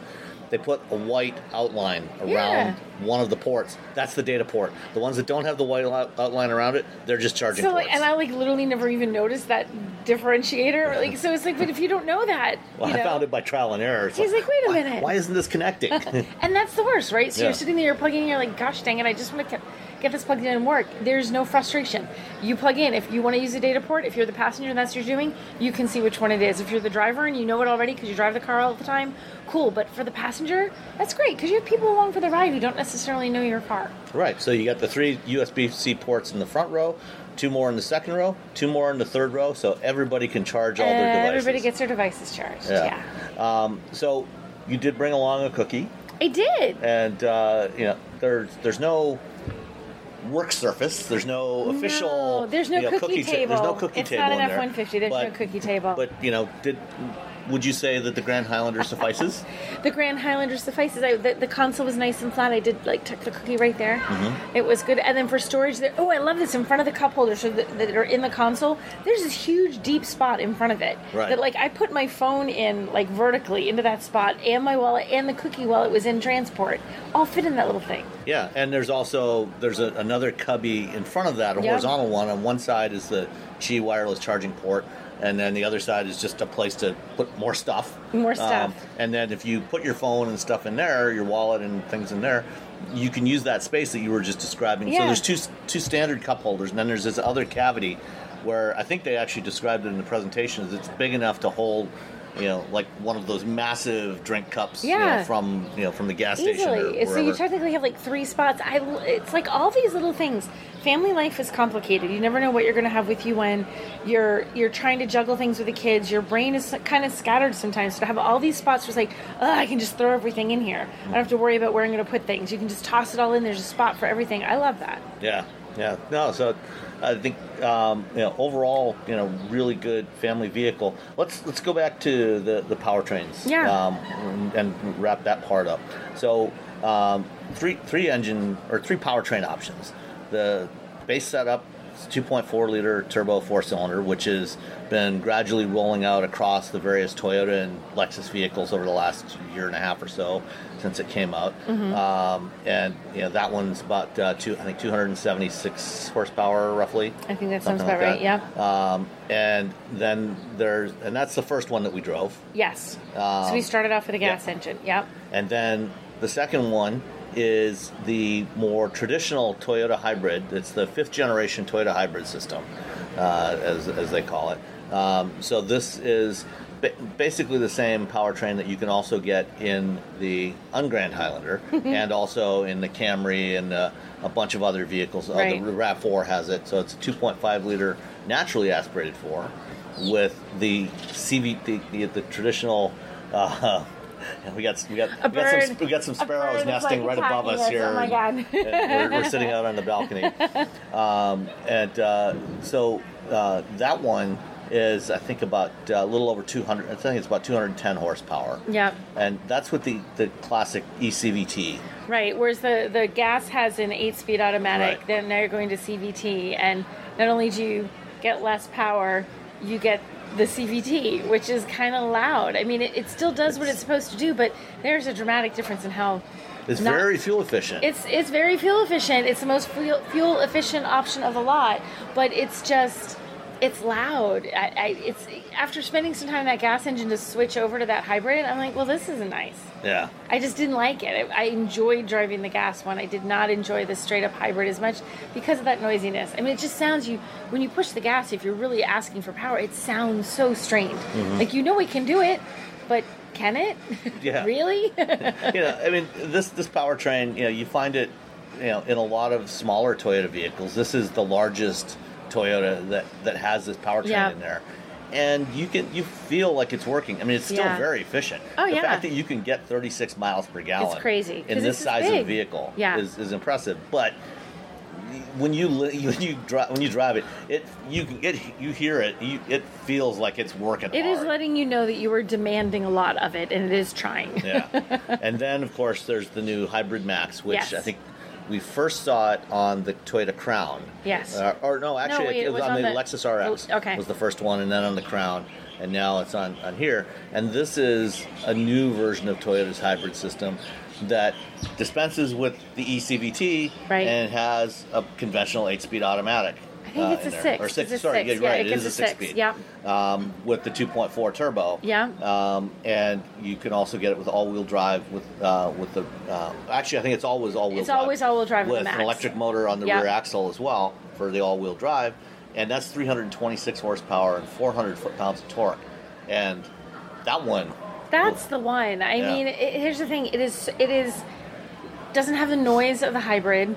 It doesn't quite get the it's it's not as efficient as it in terms of fuel economy, but it's still better than the gas engine. Yeah. It is it is a happy medium on fuel efficiency, but in terms of performance and engagement, I liked it the best. Yeah. So it is the one that I would go for. I mean, it was it was so nice to have a hybrid that didn't that whine. Oh, I just hate how that C V T sounds. So to have something that is getting good fuel economy and is nice to drive and doesn't sound horrible, that's the one. Yeah, I mean, we drove that, you know, as I said, up into the mountains, up to, I think, about four thousand feet yeah. altitude uh, was, was roughly the peak of where we were. Um, and it it didn't feel like it was working particularly hard at all. It, no. You know, it, it had plenty of performance. You know, for a vehicle this size, uh, you know, I think I, I would definitely agree that is the best choice. And it's more expensive. Uh, it's still, I'm forgetting pricing, so it, it goes towards the top of the price yeah, range. Yeah, depending on the trim level. I think the the Platinum, I think, gets approaches sixty thousand dollars. It does. Like, the most expensive ones are sixty grand, like, yeah. or in that sixty. So, and I mean, so there's a pretty, you're, you're paying for it. Mm-hmm. Like, but it's something I feel like if you, if it's in your budget, if you can afford it and you want to have that performance, go with that one. Like, it really, it, I think it's enough that it's worth driving. If you're just like, oh, I'll just get the hybrid, I'm fine. No, no, no, no. Try the hybrid backs because you're going to find it a much nicer car. You're going to enjoy driving that one a lot more. Yeah, definitely. So one one last thing I want to touch on. Um, during the uh, the Q and A after the presentation, before we went off to drive, Toyota was asked, you know, why there's no Grand Highlander Prime, no plug-in yes, hybrid. no plug-in. And, you know, they made some excuses. Blah, blah, blah. You know, the, the, you know they didn't think, you know, the, the, this customer base would necessarily want that. And I, frankly, I don't agree. I I think this is the perfect customer base for the plug-in hybrid. If you if they offered, you know, a thirty-five, you know, you can get forty miles of electric range in a RAV four Prime. If you could get thirty-five miles in this thing, It, I think people would take it because, like, you look at how popular the RAV four Prime is, right? Like, it's hard to get one right now because yeah. everybody wants one. They aren't making them fast enough to satisfy the demand there. I think if they did a plug-in with this, I think people would love it because you're also, again, it's a family vehicle, so you're doing a lot of driving. Generally speaking, when you have a family, you're budgeting a heck of a lot of stuff between the kids and the husband and the wife or whoever. So to be able to budget, like, okay, our fuel economy just got that much better because I can plug it in and get that thirty miles of electric range. I think that would have been which, great. Which is, you know, all the driving that most people do on a daily basis. You plug it in in the evening. Yes. You unplug it in the morning. You do all the things that you do, you know, commuting to work, taking the kids to school, wherever else they need to go.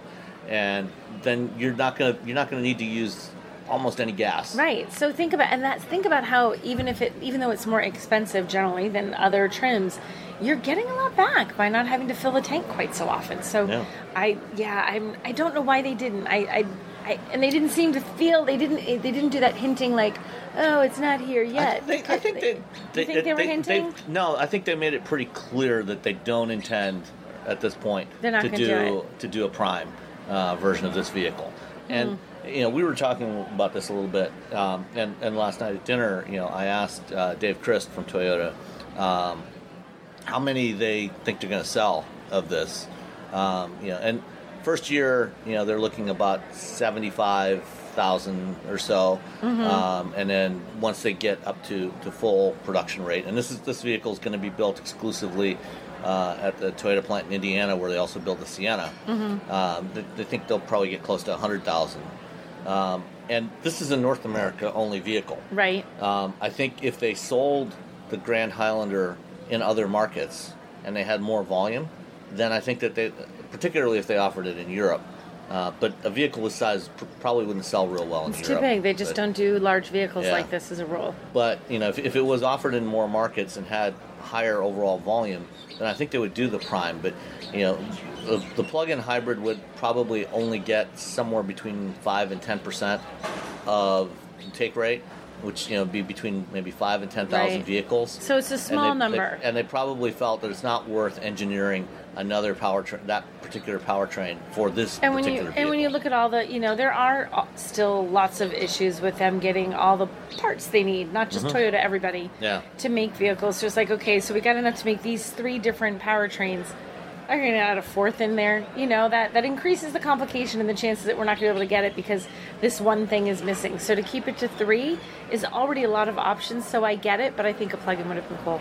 Yeah, no, I, I agree. Um, but, you know, it, still, the, the options you have are, are really good ones. You know, the, the hybrid is very fuel efficient, if a little unruly sounding. Yes. and and the, the Max is, is definitely the one to get. You it know, is. Um, if you're, especially if you live in a place where you're climbing mountains and things yeah, like that. Yeah, absolutely. The Max is my favorite. That's the one yeah. I would get if I was looking at this. All right. So that's the Toyota Grand Highlander, our first drive impressions. And yes. Hopefully in the coming months we'll have a chance to spend more quality time with it and, and try yeah. piling more people in and then, you know, see how they feel and about carrying it. more cookies. Yeah, carry, absolutely carrying more cookies. All right. Thanks. And thanks, everybody. All right. We're back. Um, and uh, after the, the day after, the evening after we drove the, uh, the Grand Highlander, um, we uh, Toyota had a luau, uh, or they had a, a Kalua pig. You know, they we got to see them digging up the pig out of the ground, um, and that it was. Like it was a much larger when it was buried in the ground under all the banana leaves or the leaves. I thought it was going to be a great big pig, and it comes out as like this little flat, little thin, little. I'm like, man, that was much more impressive when it was buried. Yeah. Uh, but it was still really tasty. It was very um, tasty pig, yes. Yeah. Um, and uh, and then they, they showed off the uh, the new Tacoma, uh, the twenty twenty-four Toyota Tacoma. So kind of the the last of the the, the midsize pickups to get a complete redesign. You know, over the last uh, year or two, uh, we've seen um, new new Ranger, new uh, Canyon in Colorado, uh, new Nissan Frontier, um, and now we've got the Tacoma, which is far and away the best selling of the midsize pickups. It sells more than twice as many as the G M, uh, the Chevy and G M C. G M C trucks combined, um, definitely well more than double the number of Rangers. And an interesting stat that Dave Christ, um, the head of, I think he's the head of Toyota brand now uh, for North America, um, mentioned uh, during dinner the night before, was the Tacoma for twenty-two years now has actually been the best selling nameplate in the state of Hawaii. Oh, yeah. Better selling than any other it is, vehicle. Is the, it is the official the official vehicle of Hawaii. Yeah. Yeah. Just, I had no idea. And then all of a sudden, once we, I think once I knew that, I was like, look, they're, they're, they're everywhere. They're everywhere. They're everywhere because they're, they're rugged. You can get them off wheel drive. You can get them all wheel drive. There's a ton of aftermarket stuff. Hawaii's, a, there's a lot of like trails in Hawaii that you have mm-hmm. to drive on. And so, yeah, you want a rugged truck that you can do work with and get to where you want to go. And even, you know, some of the access roads to, you know, to get to beaches, you know, they're, there are, they are nominally paved. Um, yeah, and, and while they paved with air quotes, yeah, and you know while they don't necessarily have Michigan style potholes, they're you know they're not exactly smooth much of the time. Uh, so you want something that's going to be fairly rugged and durable.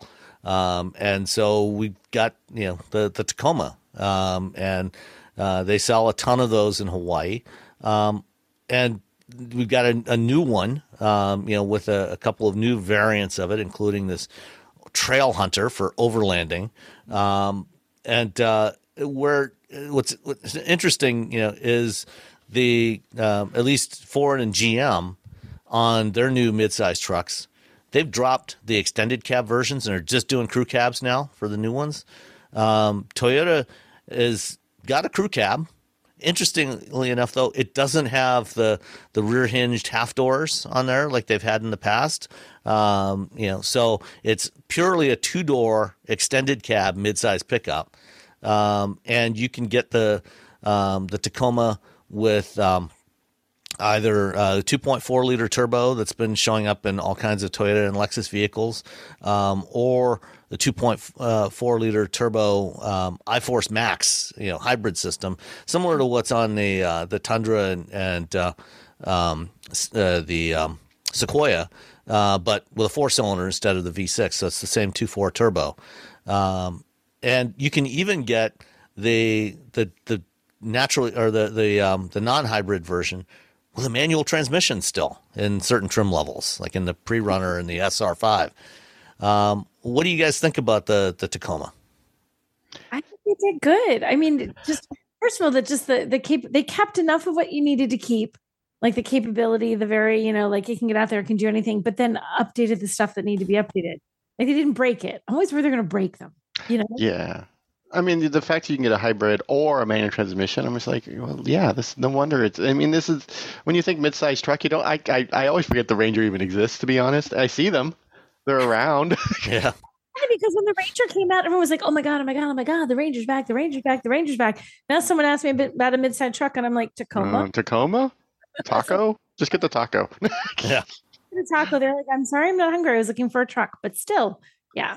No, it's, it's, I think they're, they're, they're going to sell a billion of these. Um, I, I, I'm a fan of the, the hybrid system because a hybrid in a, in a truck is always, uh, is always great. I mean, I, you know, the Maverick. I, I I would like Toyota to make a small Maverick uh, v- type vehicle with a hybrid.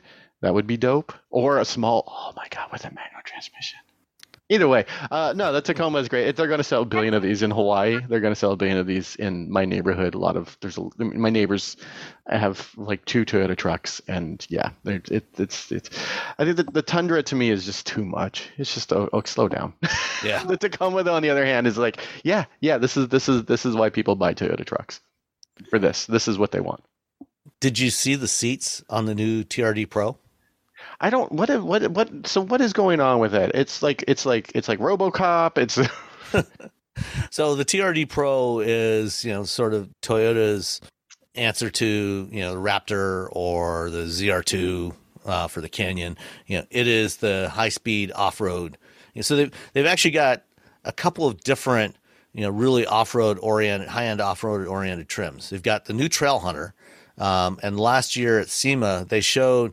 Uh, a Tundra Trail Hunter concept, and the Trail Hunter is for overlanding, you know. So it's got a beefy suspension, um, and you know it's it's designed to you know hold more stuff, you know, put um, lots of gear on there, you know, put your pop up tent camper on the back and things like that. The um, the T R D Pro is you know kind of the desert racer version, you know, and and rock crawler. Um, and so they have these new seats on the, the T R D Pro um, that actually have their own dampers built into the back of the seat. Um, and what what do they call? I forget what they call these things. Isodynamic uh, yeah. performance seats. Yeah. So I guess the whole structure, you know, they had one out there, you know, to sit on, you know, and just sitting on it, you can. You, you can't really get uh, an impression of, of how it actually works. But I guess the idea here is that, you know, this is su- supposed to provide some more isolation uh, for the driver when you're going over the really rough terrain, uh, or the driver and the front passenger, actually. So that you've got this structure on the back of the seat that's got a couple of dampers built into it. And I guess the, the seat back and the seat cushion can move somewhat independently of each other.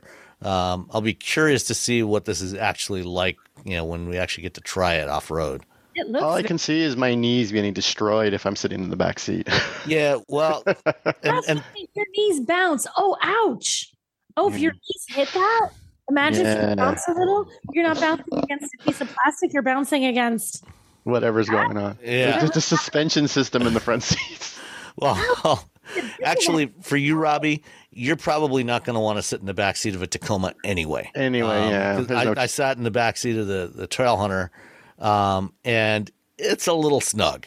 Um, you know, I mean, I'm not as tall as you are, and my knees were touching the front. You know, I set the front seat, you know, for my height, and then got in the back, and my knees were almost touching the, the seat back. Oh, uh, yeah. And I'm not going to have a good time. There's there's there. like no room under the front seats to get your feet under there either. So there's no real foot oh. room there.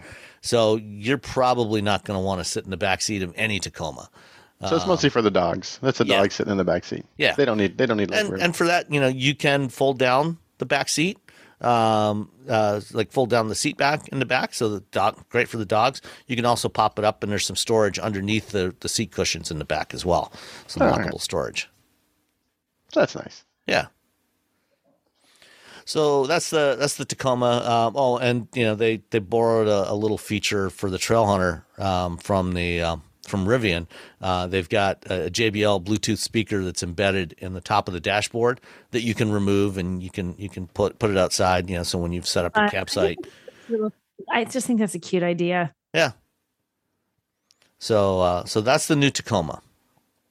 Um, next up, um, while I was in Hawaii, I get got a message from somebody at Ford saying, hey, um, there's going to be a Twitter Spaces event later this afternoon, which I didn't tune into, um, with uh, with Jim Farley and Elon Musk.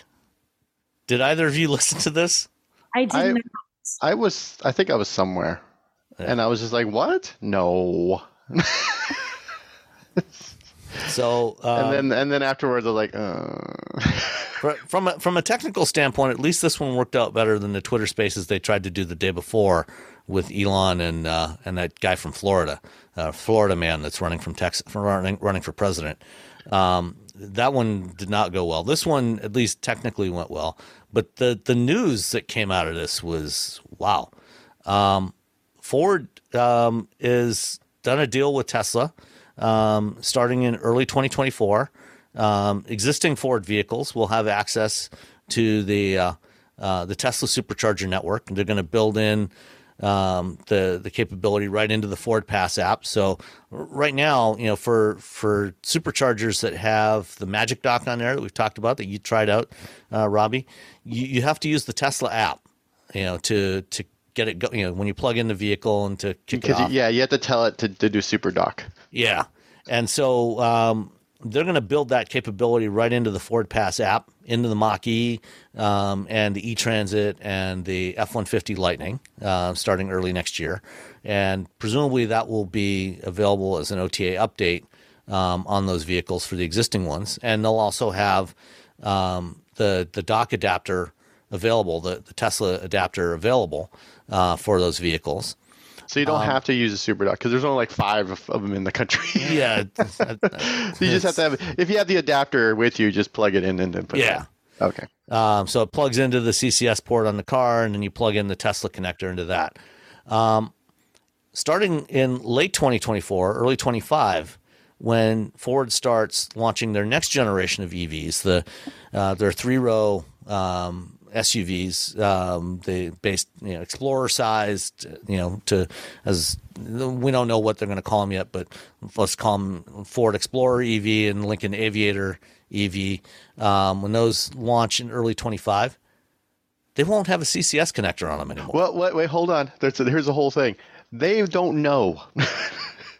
Emma Berg from, from Ford replied to a bunch of Twitter questions and said, "We're ex- we're not one hundred percent sure." They were like they're sort of like exploring whether or not they'll have two ports on the car. Well, Mar- Martin Gins- Ginsburg or Gun- Ginsburg uh, said that they that they will have the N A C S, the the Tesla connector, yeah. on there. So so they don't know if they're going to have one port or two port. They don't really know. Okay. And everybody and every journalist I've talked to who's talked to him has all gotten a different a different answer. Okay. So on Twitter, she's like, "Well, we're not. We're, we're investigating having both ports." So at the very least, there's going to be at least a Tesla connector on there. At least and one, or possibly more. There's at least one.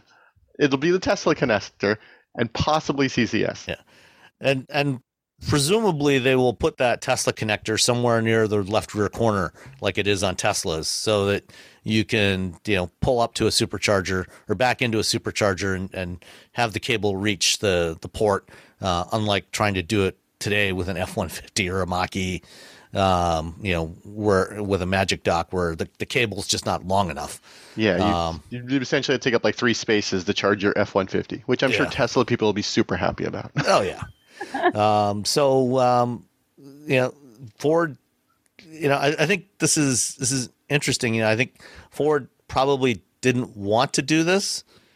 But, you know, with the lack of success they seem to be having with getting Electrify America and E V Go and everybody else to improve on their their um, their reliability with their chargers, they probably looked at this and said, you know what, we just got to give our customers the best possible user experience with charging.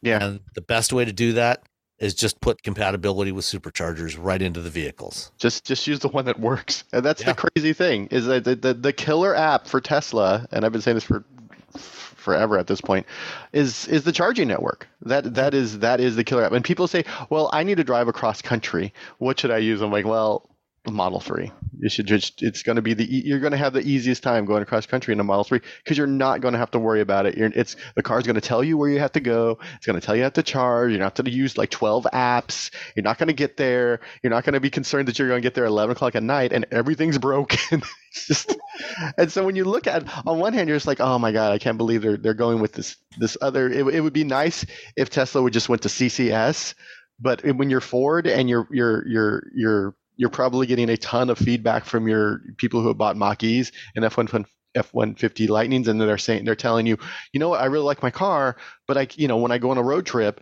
it's it's a big huge pain in my ass to, to like charge because like like you know, there's only like four chargers at a place, and three of them are broken, or it's not charging fast enough.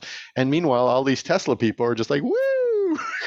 And you know, Ford, to their credit, has been doing a lot of stuff to try to, you know, monitor, you know, the, the charging experience on, on vehicles when people plug in their, their Mach-Es and Lightnings you know, if the, the charging session doesn't start correctly, or it's charges slowly, or whatever it might be, they're tracking that.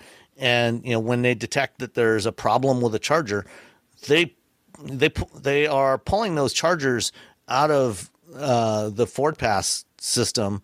Um, you know, that got, you know, when, when you drive one of those vehicles, you know, you can have it navigate you to a, a charger, or, you know, when you put in a destination, you know, it'll say, okay, well, where, where do I need to charge? You know, and it'll show the, the places where there's charging available. And they are, you know, actively pulling out the chargers that they know have not been functioning. Um, and, you know, they're sharing data with the, the charge operate charge point operators, but, you know, it, it hasn't really helped so far. Um, and so this is, you know, this is going to potentially be the, you know, the best of all worlds, uh, for Ford E V buyers going forward. Yeah. It's, it's that when I took that, that B M W up to wherever, up near Tahoe, on the way to Tahoe to charge it, I was like halfway expecting to get there, and it kind of didn't work, you know. So I charged beforehand, because I was like, well, just in case, let me charge, let me get, let me get enough charge so I can make sure I get there. And if it doesn't work, I have a, you know, enough charge to get back down to this charger. And I got there, and it was just like, it was like, other than the fact that I didn't have a um, a credit card on file with Tesla, it had it, it wasn't working with Apple Pay or, for whatever reason. Um, it's just like, once I set that up, it was just like, it just worked, and I was like, because you're just like, I, I need to, I need to charge, I needed to do the, the the super, you know, the super dock or whatever, and it just like click, and I'm like, and I just plugged it in, and then I walked in the car, and the car it just like started charging, and I'm like, this is why you buy a Model three. This is literally why you bought a, buy a Model three. You don't buy a Model three because it's better than the Mach-E. You don't buy it because it's better than the Ioniq five. You buy it because I want to go somewhere and I don't want to worry about it. I want to drive a car like I an E V like I drive a gas car. Yeah. And Tesla has been like, yeah, yeah, we made a we made a charging network. And somebody at the somebody at the office, when I talked to the, the engineer uh, years ago, they're like, someone here was like, wouldn't it be great if like along the way we could tell you like where to stop? And so like we just did that. Like someone had an idea and they just did it, and then it changed everything. And somehow automakers are, other automakers are just now starting to catch up with it, and mostly through Android, yeah. through Android Automotive. And so yeah, it's like on one hand you're like, I don't like the idea that we're essentially like putting lightning ports in cars, you know, like Apple with its, you know, I would love if there was U S B C. We have a, this proprietary uh, cable, but on the other hand, you just people just want to go where they want to go, and they won't want to like fight with, you know, a sort of janky network that we have now, which I completely understand. Yep. All right. Um, last uh, thing we've got uh, before we get to, to a few more listener questions is the new B M W five Series. Um, B M W revealed the new five Series uh, this past week, um, and uh, as you might have guessed, Uh, it will be available as an i five with uh, battery electric, as well as a plug-in hybrid and, and mild hybrids as a standard setup. Um, and uh, one of the cool, well, maybe cool features will, will remains to be seen that, uh, that they're adding on there is support for Air Console, which is a, uh, a streaming uh, video game service for, for casual games. So it's not uh, not quite like uh, NVIDIA's GeForce Now or uh, Microsoft's um, Xbox Cloud Gaming. Uh, but you'll be able to, you can pair your phone with the screen in the car uh, while you're waiting for it to charge, and use your phone as a controller and play video games on the on the screen in the car. Um, what do you what do you think about the new five Series? I I like it. I think it doesn't have the giant kidney grill. I think they're sort of paring down on that. Picture isn't loading for me. I'm like, what I want to see if it has that giant grill. And for some reason, the pictures are not loading for me. I'm like, come on, that's the biggest question. It has a smaller grill. Yeah, it's it's looks like it's fairly similar in size to the current Gen five Series. Oh, I got one. Okay. Yeah. okay. I finally said, oh my gosh, it's not giant beaver teeth. Yay. Yeah, no, it looks nice. It's clean. It's not like crazy. Um, the E V, I mean, I'm really excited to drive the E V. I mean, I like the i five. I, th- I think the i five, the... Uh, The um the Ranger five Series is going to be nice, but I just just from history, the E V is going to be better. yeah, yeah. I mean, right now, you know, they've announced two two versions of the i five: the eDrive forty, which is the same three hundred thirty-five horsepower rear rear motor that's in the the i four eDrive forty, uh, with two hundred ninety-five miles of range, uh, and then the M sixty. uh, with five hundred ninety horsepower. So this uh, would be the same pair of motors that you find in the i seven M sixty, uh, zero to sixty in three point seven, two hundred fifty-six miles of range. Um, they bumped up the charging speed to two hundred five kilowatts now. Um, I drove the i seven and it told me there was like one ninety something. I was getting two oh five in that car. Okay. For charging. I don't know. It, it, it may be that they have done an O T A update that enables a little faster, because yeah. I know one ninety was what they what they specified when it launched. Yeah, they may have and upgraded it was, those. I have video of it hitting two oh five. I'm like, all right, well, this is okay. Good. Yeah, it was at an E A charger too, so you know oh, maybe wow. things aren't so bad.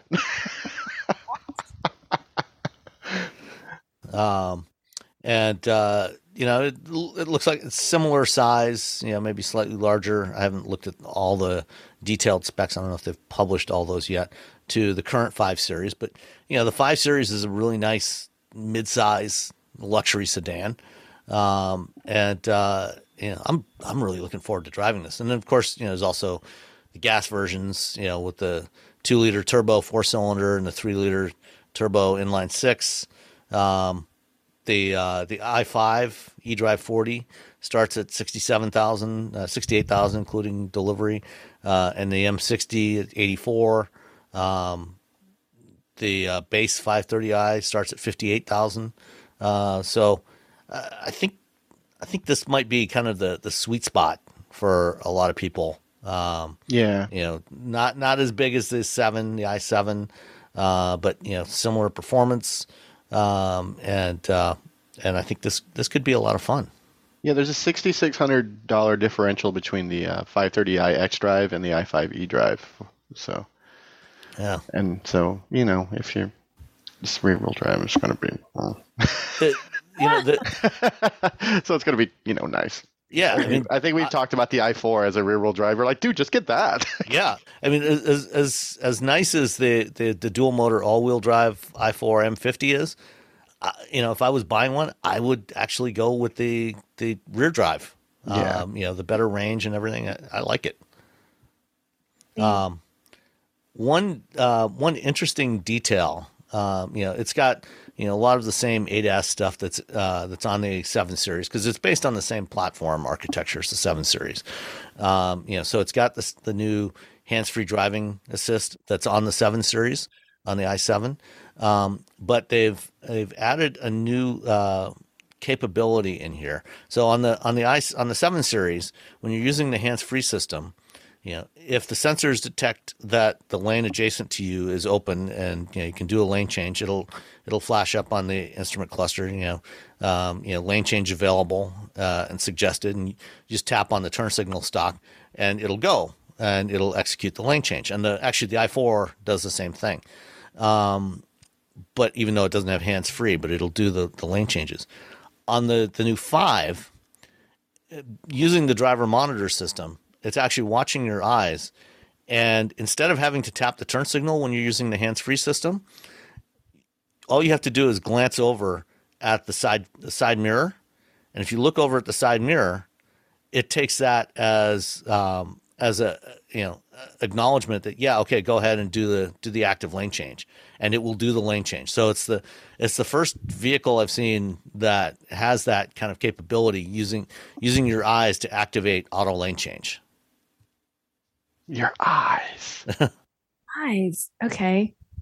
I, I I will be in, in Germany in a few weeks to talk to them, so I'm gonna like really ask them a lot of questions because because I glance a lot. Like mm-hmm. I was just that's just oh you know, to all my mirrors I'm like always looking because that's how I was taught to drive.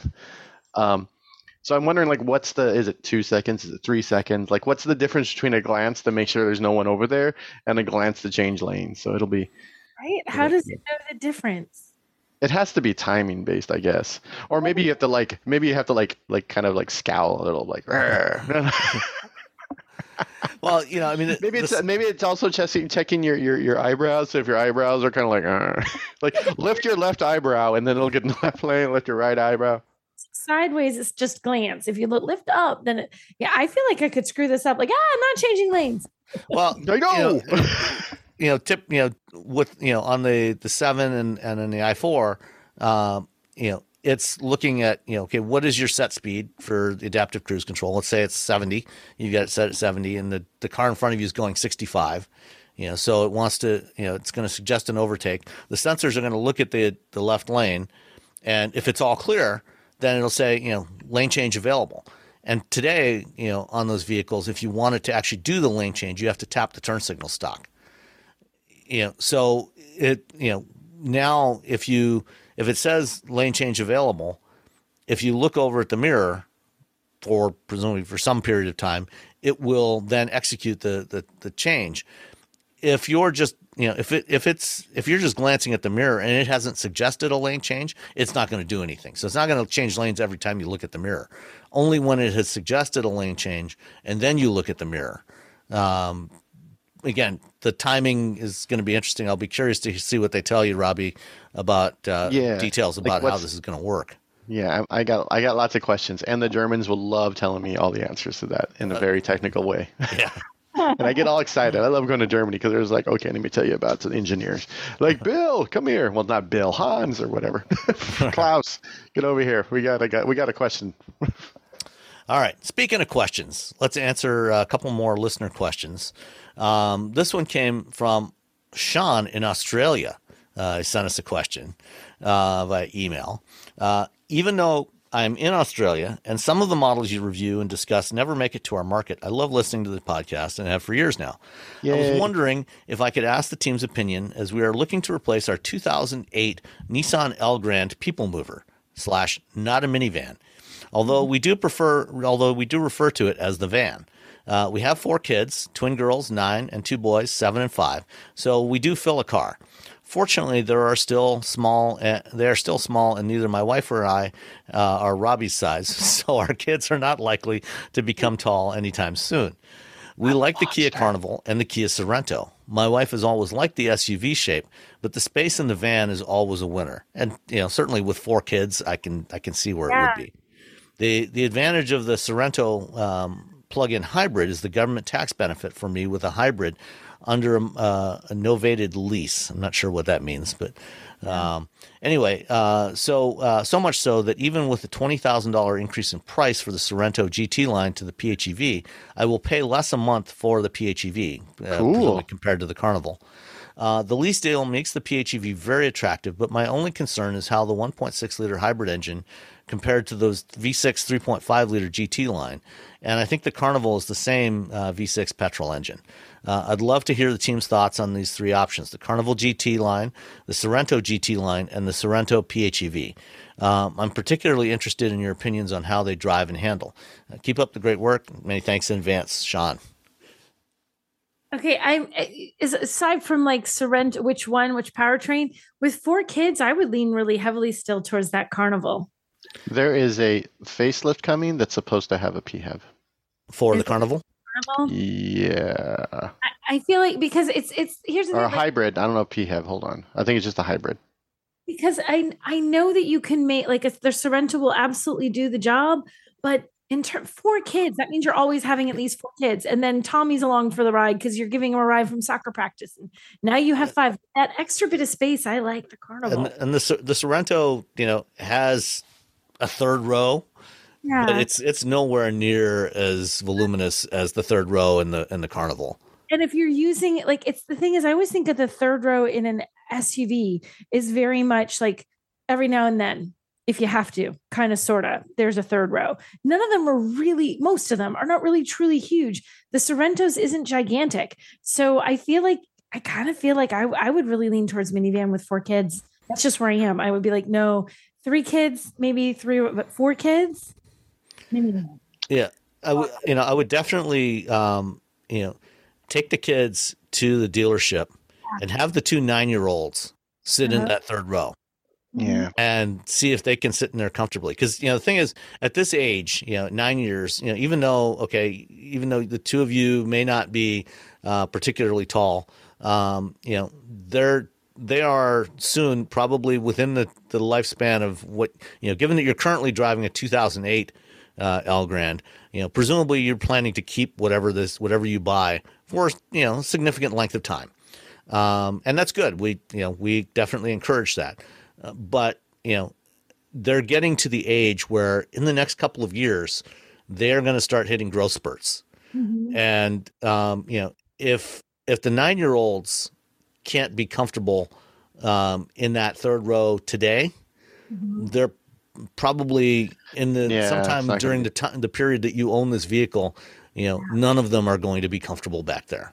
Like, I know you're looking at powertrain, but just purely from versatility, like Sam said, they're going to be, they're going to be squished back there. It's going to get tricky. As all the kids get older, it's going to get tricky. And you're also going to have less cargo room back there. So, you know, if you're taking trips to visit the grandparents or, you know, whatever, or just, just going to the beach, taking them to the beach, um, you know, you're going to have a bunch of stuff back there, you know, that you, that you take for, you know, for a day, you know, day at the beach or, you know, for a, a vacation trip. Um, and you're not going to have as much cargo space behind that. In fact, you're going to have very little cargo space behind that third row in the Sorento, especially compared to the Carnival. Mm-hmm. Um, So, you know, I would definitely consider the the, the Carnival, um, especially if they, uh, you know, if they have, um, it, you know, I don't know what your timing is for buying a vehicle. Yeah, if but, you can wait till like next year. Yeah, I know the U S It will. There's a good chance in the U S we'll have a hybrid Carnival next year, early next year. They'll go in production like this fall. So I'm not sure how that'll and, work with Australia. And the Carnival's but... built in Korea. It's not built here. So yeah, it's, it's like right down the street. Yeah, so not it's not really. It's not going to be compared to us. Yeah, I mean it's not it's not going to be a North America only model likely. So if there's a if there's a hybrid Carnival, um, you know, then that's going to be um, you know, something that's probably going to be global. Yeah. Um, and you know, certainly the hybrid, you know, to, and the other part of the question, you know, is whether the one point six turbo, you know, with the plug-in hybrid is a good solution for that size of vehicle. You know, I, I think it is. You know, it's it's got plenty of torque, um, and when you pair it with the electric motor. Um, you know, it's got it's got plenty of performance. I, I don't think performance is going to be an issue for you with the one point six turbo and the the plug-in hybrid. Um, but if they do a plug-in hybrid version of the uh, of the Carnival, I mean that would that would be your your ideal combination, I think. Yeah, I'm I'm seeing just hybrid, but if it's a plug-in hybrid, it's like yeah. Um, I'm just looking to see what else is. Yeah, you know the the next size up. You know, would be like the the Palisade and Telluride, um, which, you know, neither of those is available as a hybrid today, um, and I don't know when when or if they will be. Uh, you know, there there is the Kia E V nine coming. I don't know if that's going to be offered in Australia. Um, you know, and if that you know kind of fits your your needs. You know, that that is another option to consider as well is, you know, the E V nine is is a step up in size from the Sorento uh, and will definitely have a more usable third row seat for those kids. I'm reading something that says that it is going to be due. Wait a minute, that it is going to be coming into Australia. I'm trying to get the some, E V nine. Yeah, I'm trying yeah. to look. Well, there's also the Hyundai Ioniq seven, which, you know, one of those will probably, you know, either the Ioniq seven or the E V nine, you know, will probably be offered in Australia. This is an Avi website, and it says it's due to be launched in the third quarter of twenty twenty-three, July to September. So it should be coming out. Oh, cool. So, all right. So yeah, theoretically, yes. So, you know, start off by, you know, taking taking the kids, you know, making the two nine-year-olds sit in the third row of the Sorento. And, you know, that may that may cross it off your list just by default. Um, because, you know, they're they're not going to get any shorter, uh, the kids. So you just keep uh, growing. Yeah, I t- tell me about it. Um, all right. Uh, next up, Kenny in Rhode Island uh, wrote in. Uh, says, uh, hey, Wheel Bearings Cast. Uh, I enjoy the podcast very much. Uh, it's pretty much a go-to weekly show. Uh, I started following you guys after hearing the tech, hearing you on the Tech Guy a couple years ago.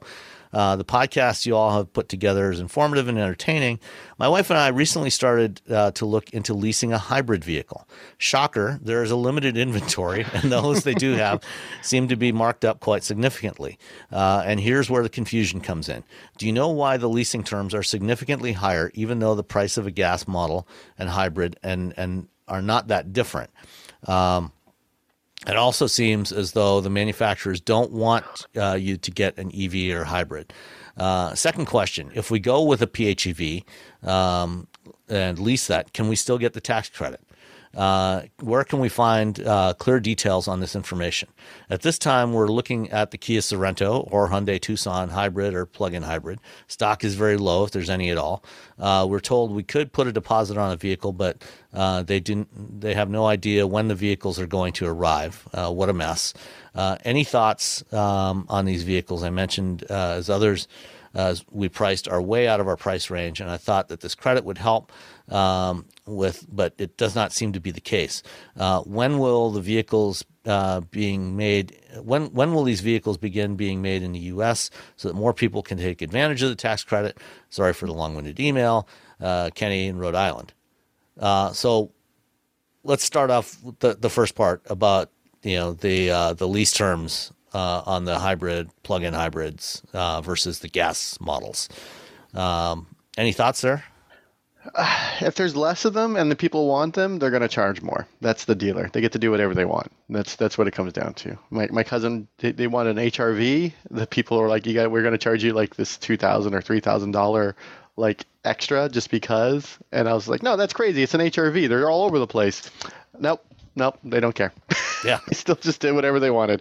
And I, I, I rode, I, I, I test e-bikes as well. And one of the routes takes me by where they drop off all the, the cars. So there's a bunch of Subarus and a big parking lot full of H R Vs. Didn't help my cousin.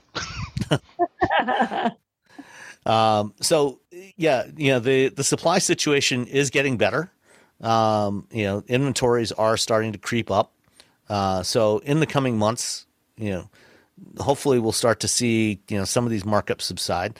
And, you know, the thing is, if people are looking for a hybrid or plug-in hybrid of any of these models, you know, dealers, you know, if the supplies have been limited, you know, you know, the, the, the, the monthly payment on the lease, you know, is based on, you know, a combination of the residual value and, you know, whatever the, um, the, the sales price of the vehicle would be. So, you know, if a dealer tacks on a markup up front, you know, that is what gets factored into that monthly payment. You know, so if they're tacking on two, three, five thousand dollars on top of the M S R P, then you're going to end up with a higher monthly payment, uh, even though you know comparing the sticker prices, uh, the you know the M S R P, the M S R P, they're they're they're they're going to be you know not that much different. Um, that's why you're probably seeing higher uh, lease prices. What I would suggest is maybe shop around some different dealers. Um, you know, see if you can find a dealer that is not charging markups because it's not it's not universal. Not not every dealer is doing that. markups dot org. Yes, that's right. We talked about them before. So check check there and you know see if you can find a dealer um, that you know is willing to sell a sticker, and then you can get a better deal. The next part about um, getting the tax credit on a P H E V, um, again it.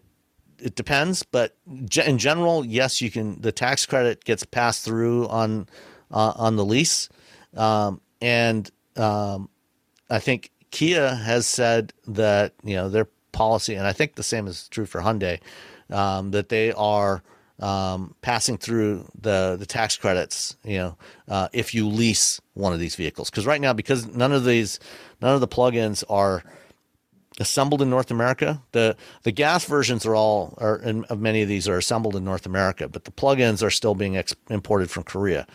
But if you lease it, um, there's a good chance that you can get the uh, the tax credit on there. So again, I would shop around. Um, you know, there it's not really published anywhere.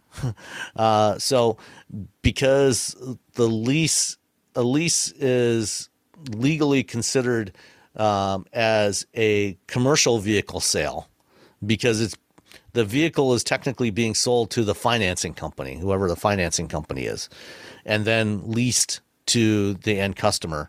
Um, you know, for commercial vehicles, they don't have the North American production requirement um, on there, and so you, you know, on most leased vehicles, you know, you can you can get that. So again, shop around different dealers and and see what they'll give you. Um, and then, um, you know, uh, this again on the, the inventory, you know, it's getting, the situation's getting better. Um, and so we should start to see more of these. And, you know, Hyundai Motor Group, you know, is as along with, you know, the, the Japanese manufacturers are moving aggressively to, um, shift more of their production uh, of these vehicles to North America in order to make them eligible for uh, for the tax credits. Uh, so, you know, that's not something that's going to happen imminently, but over the next couple of years, it'll definitely happen. So it's probably not going to help you right now, but, you know, by twenty twenty-five, uh, we should start to see more of these vehicles be eligible for, for tax credits. Um, let's see. I think that answers everything they had. Yeah, uh, I think, yeah. It's it's yeah. a lot of it's supply and demand, and yeah. the dealers are going to like, well, if we can make extra money, we're going to make extra money. Yep. Uh, that is unfortunately the way it works. I mean, you know, when, when supply uh, exceeds demand, you know, that's when we've been able to negotiate on prices, haggle on the price and, and get a discount or get rebates and things like that. And, you know, it works the other way around as well. When supply is low, then, you know, they, they want to take more from you. Um, so that is unfortunately uh, one of the downsides of a, uh, a capitalist uh, system. So, um, all right. Last one from Sean Whitehurst. Um, This one, uh, hello, what was the best Japanese wagon? The Lexus I S three hundred Sport Cross, Acura T S X Sport Wagon, Mazda six, something else? Thanks, Sean. Uh, and uh, he, he signed it off with uh, twenty eleven Maroon T S X Wagon, which is presumably what he drives. Mm-hmm. Um, so what do you do? Either of you have a preference in terms of Japanese wagons? My the best wagon is the two, two thousand two W R X Sport Wagon because I owned one and I absolutely love that car. That was it's, like so oddly specific. It's the, the bug eye, the bug eye W R X uh, Subaru Sport Wagon is the best wagon.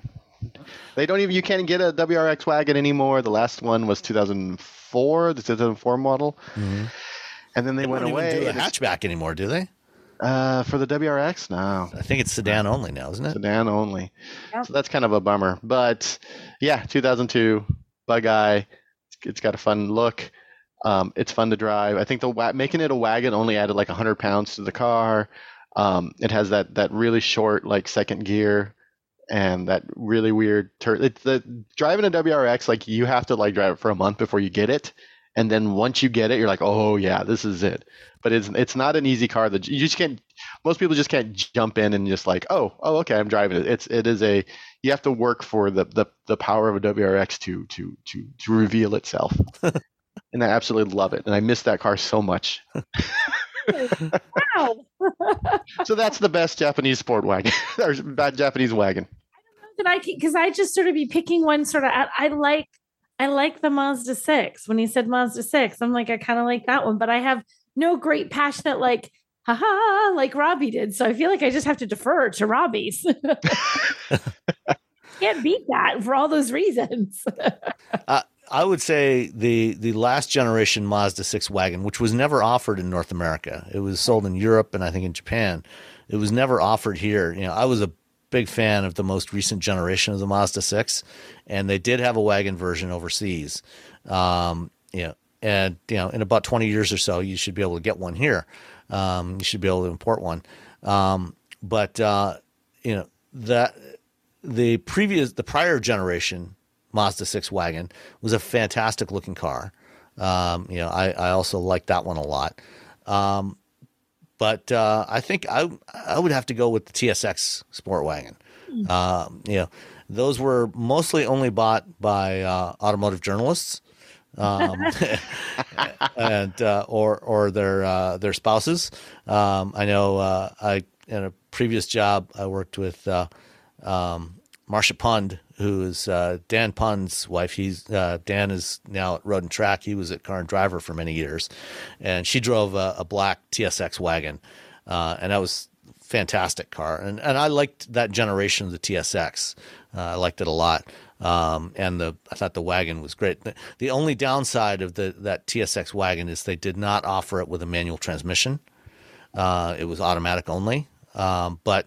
Aside from that, you know, I I think that was a that was a fantastic car. Uh, so it would either be that or or the Mazda six. Um, I, I I've never driven one, but I've always liked the Accord wagon.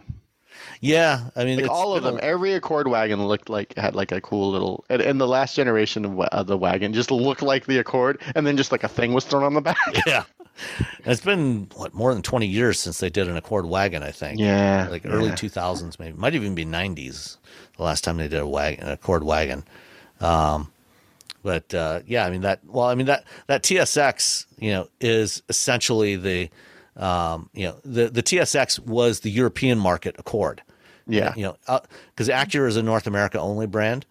And, you know, what they did was they brought, The, in the rest of the world, you know, we had a the Accord that was the last several generations of Accord sold in North America were a different car from the Accord that they sold everywhere else. It was bigger, yeah. uh, heavier, and the the T S X was the European market Accord, and the wagon was the wagon version of that. So that is actually the most recent version of an Accord wagon that is available.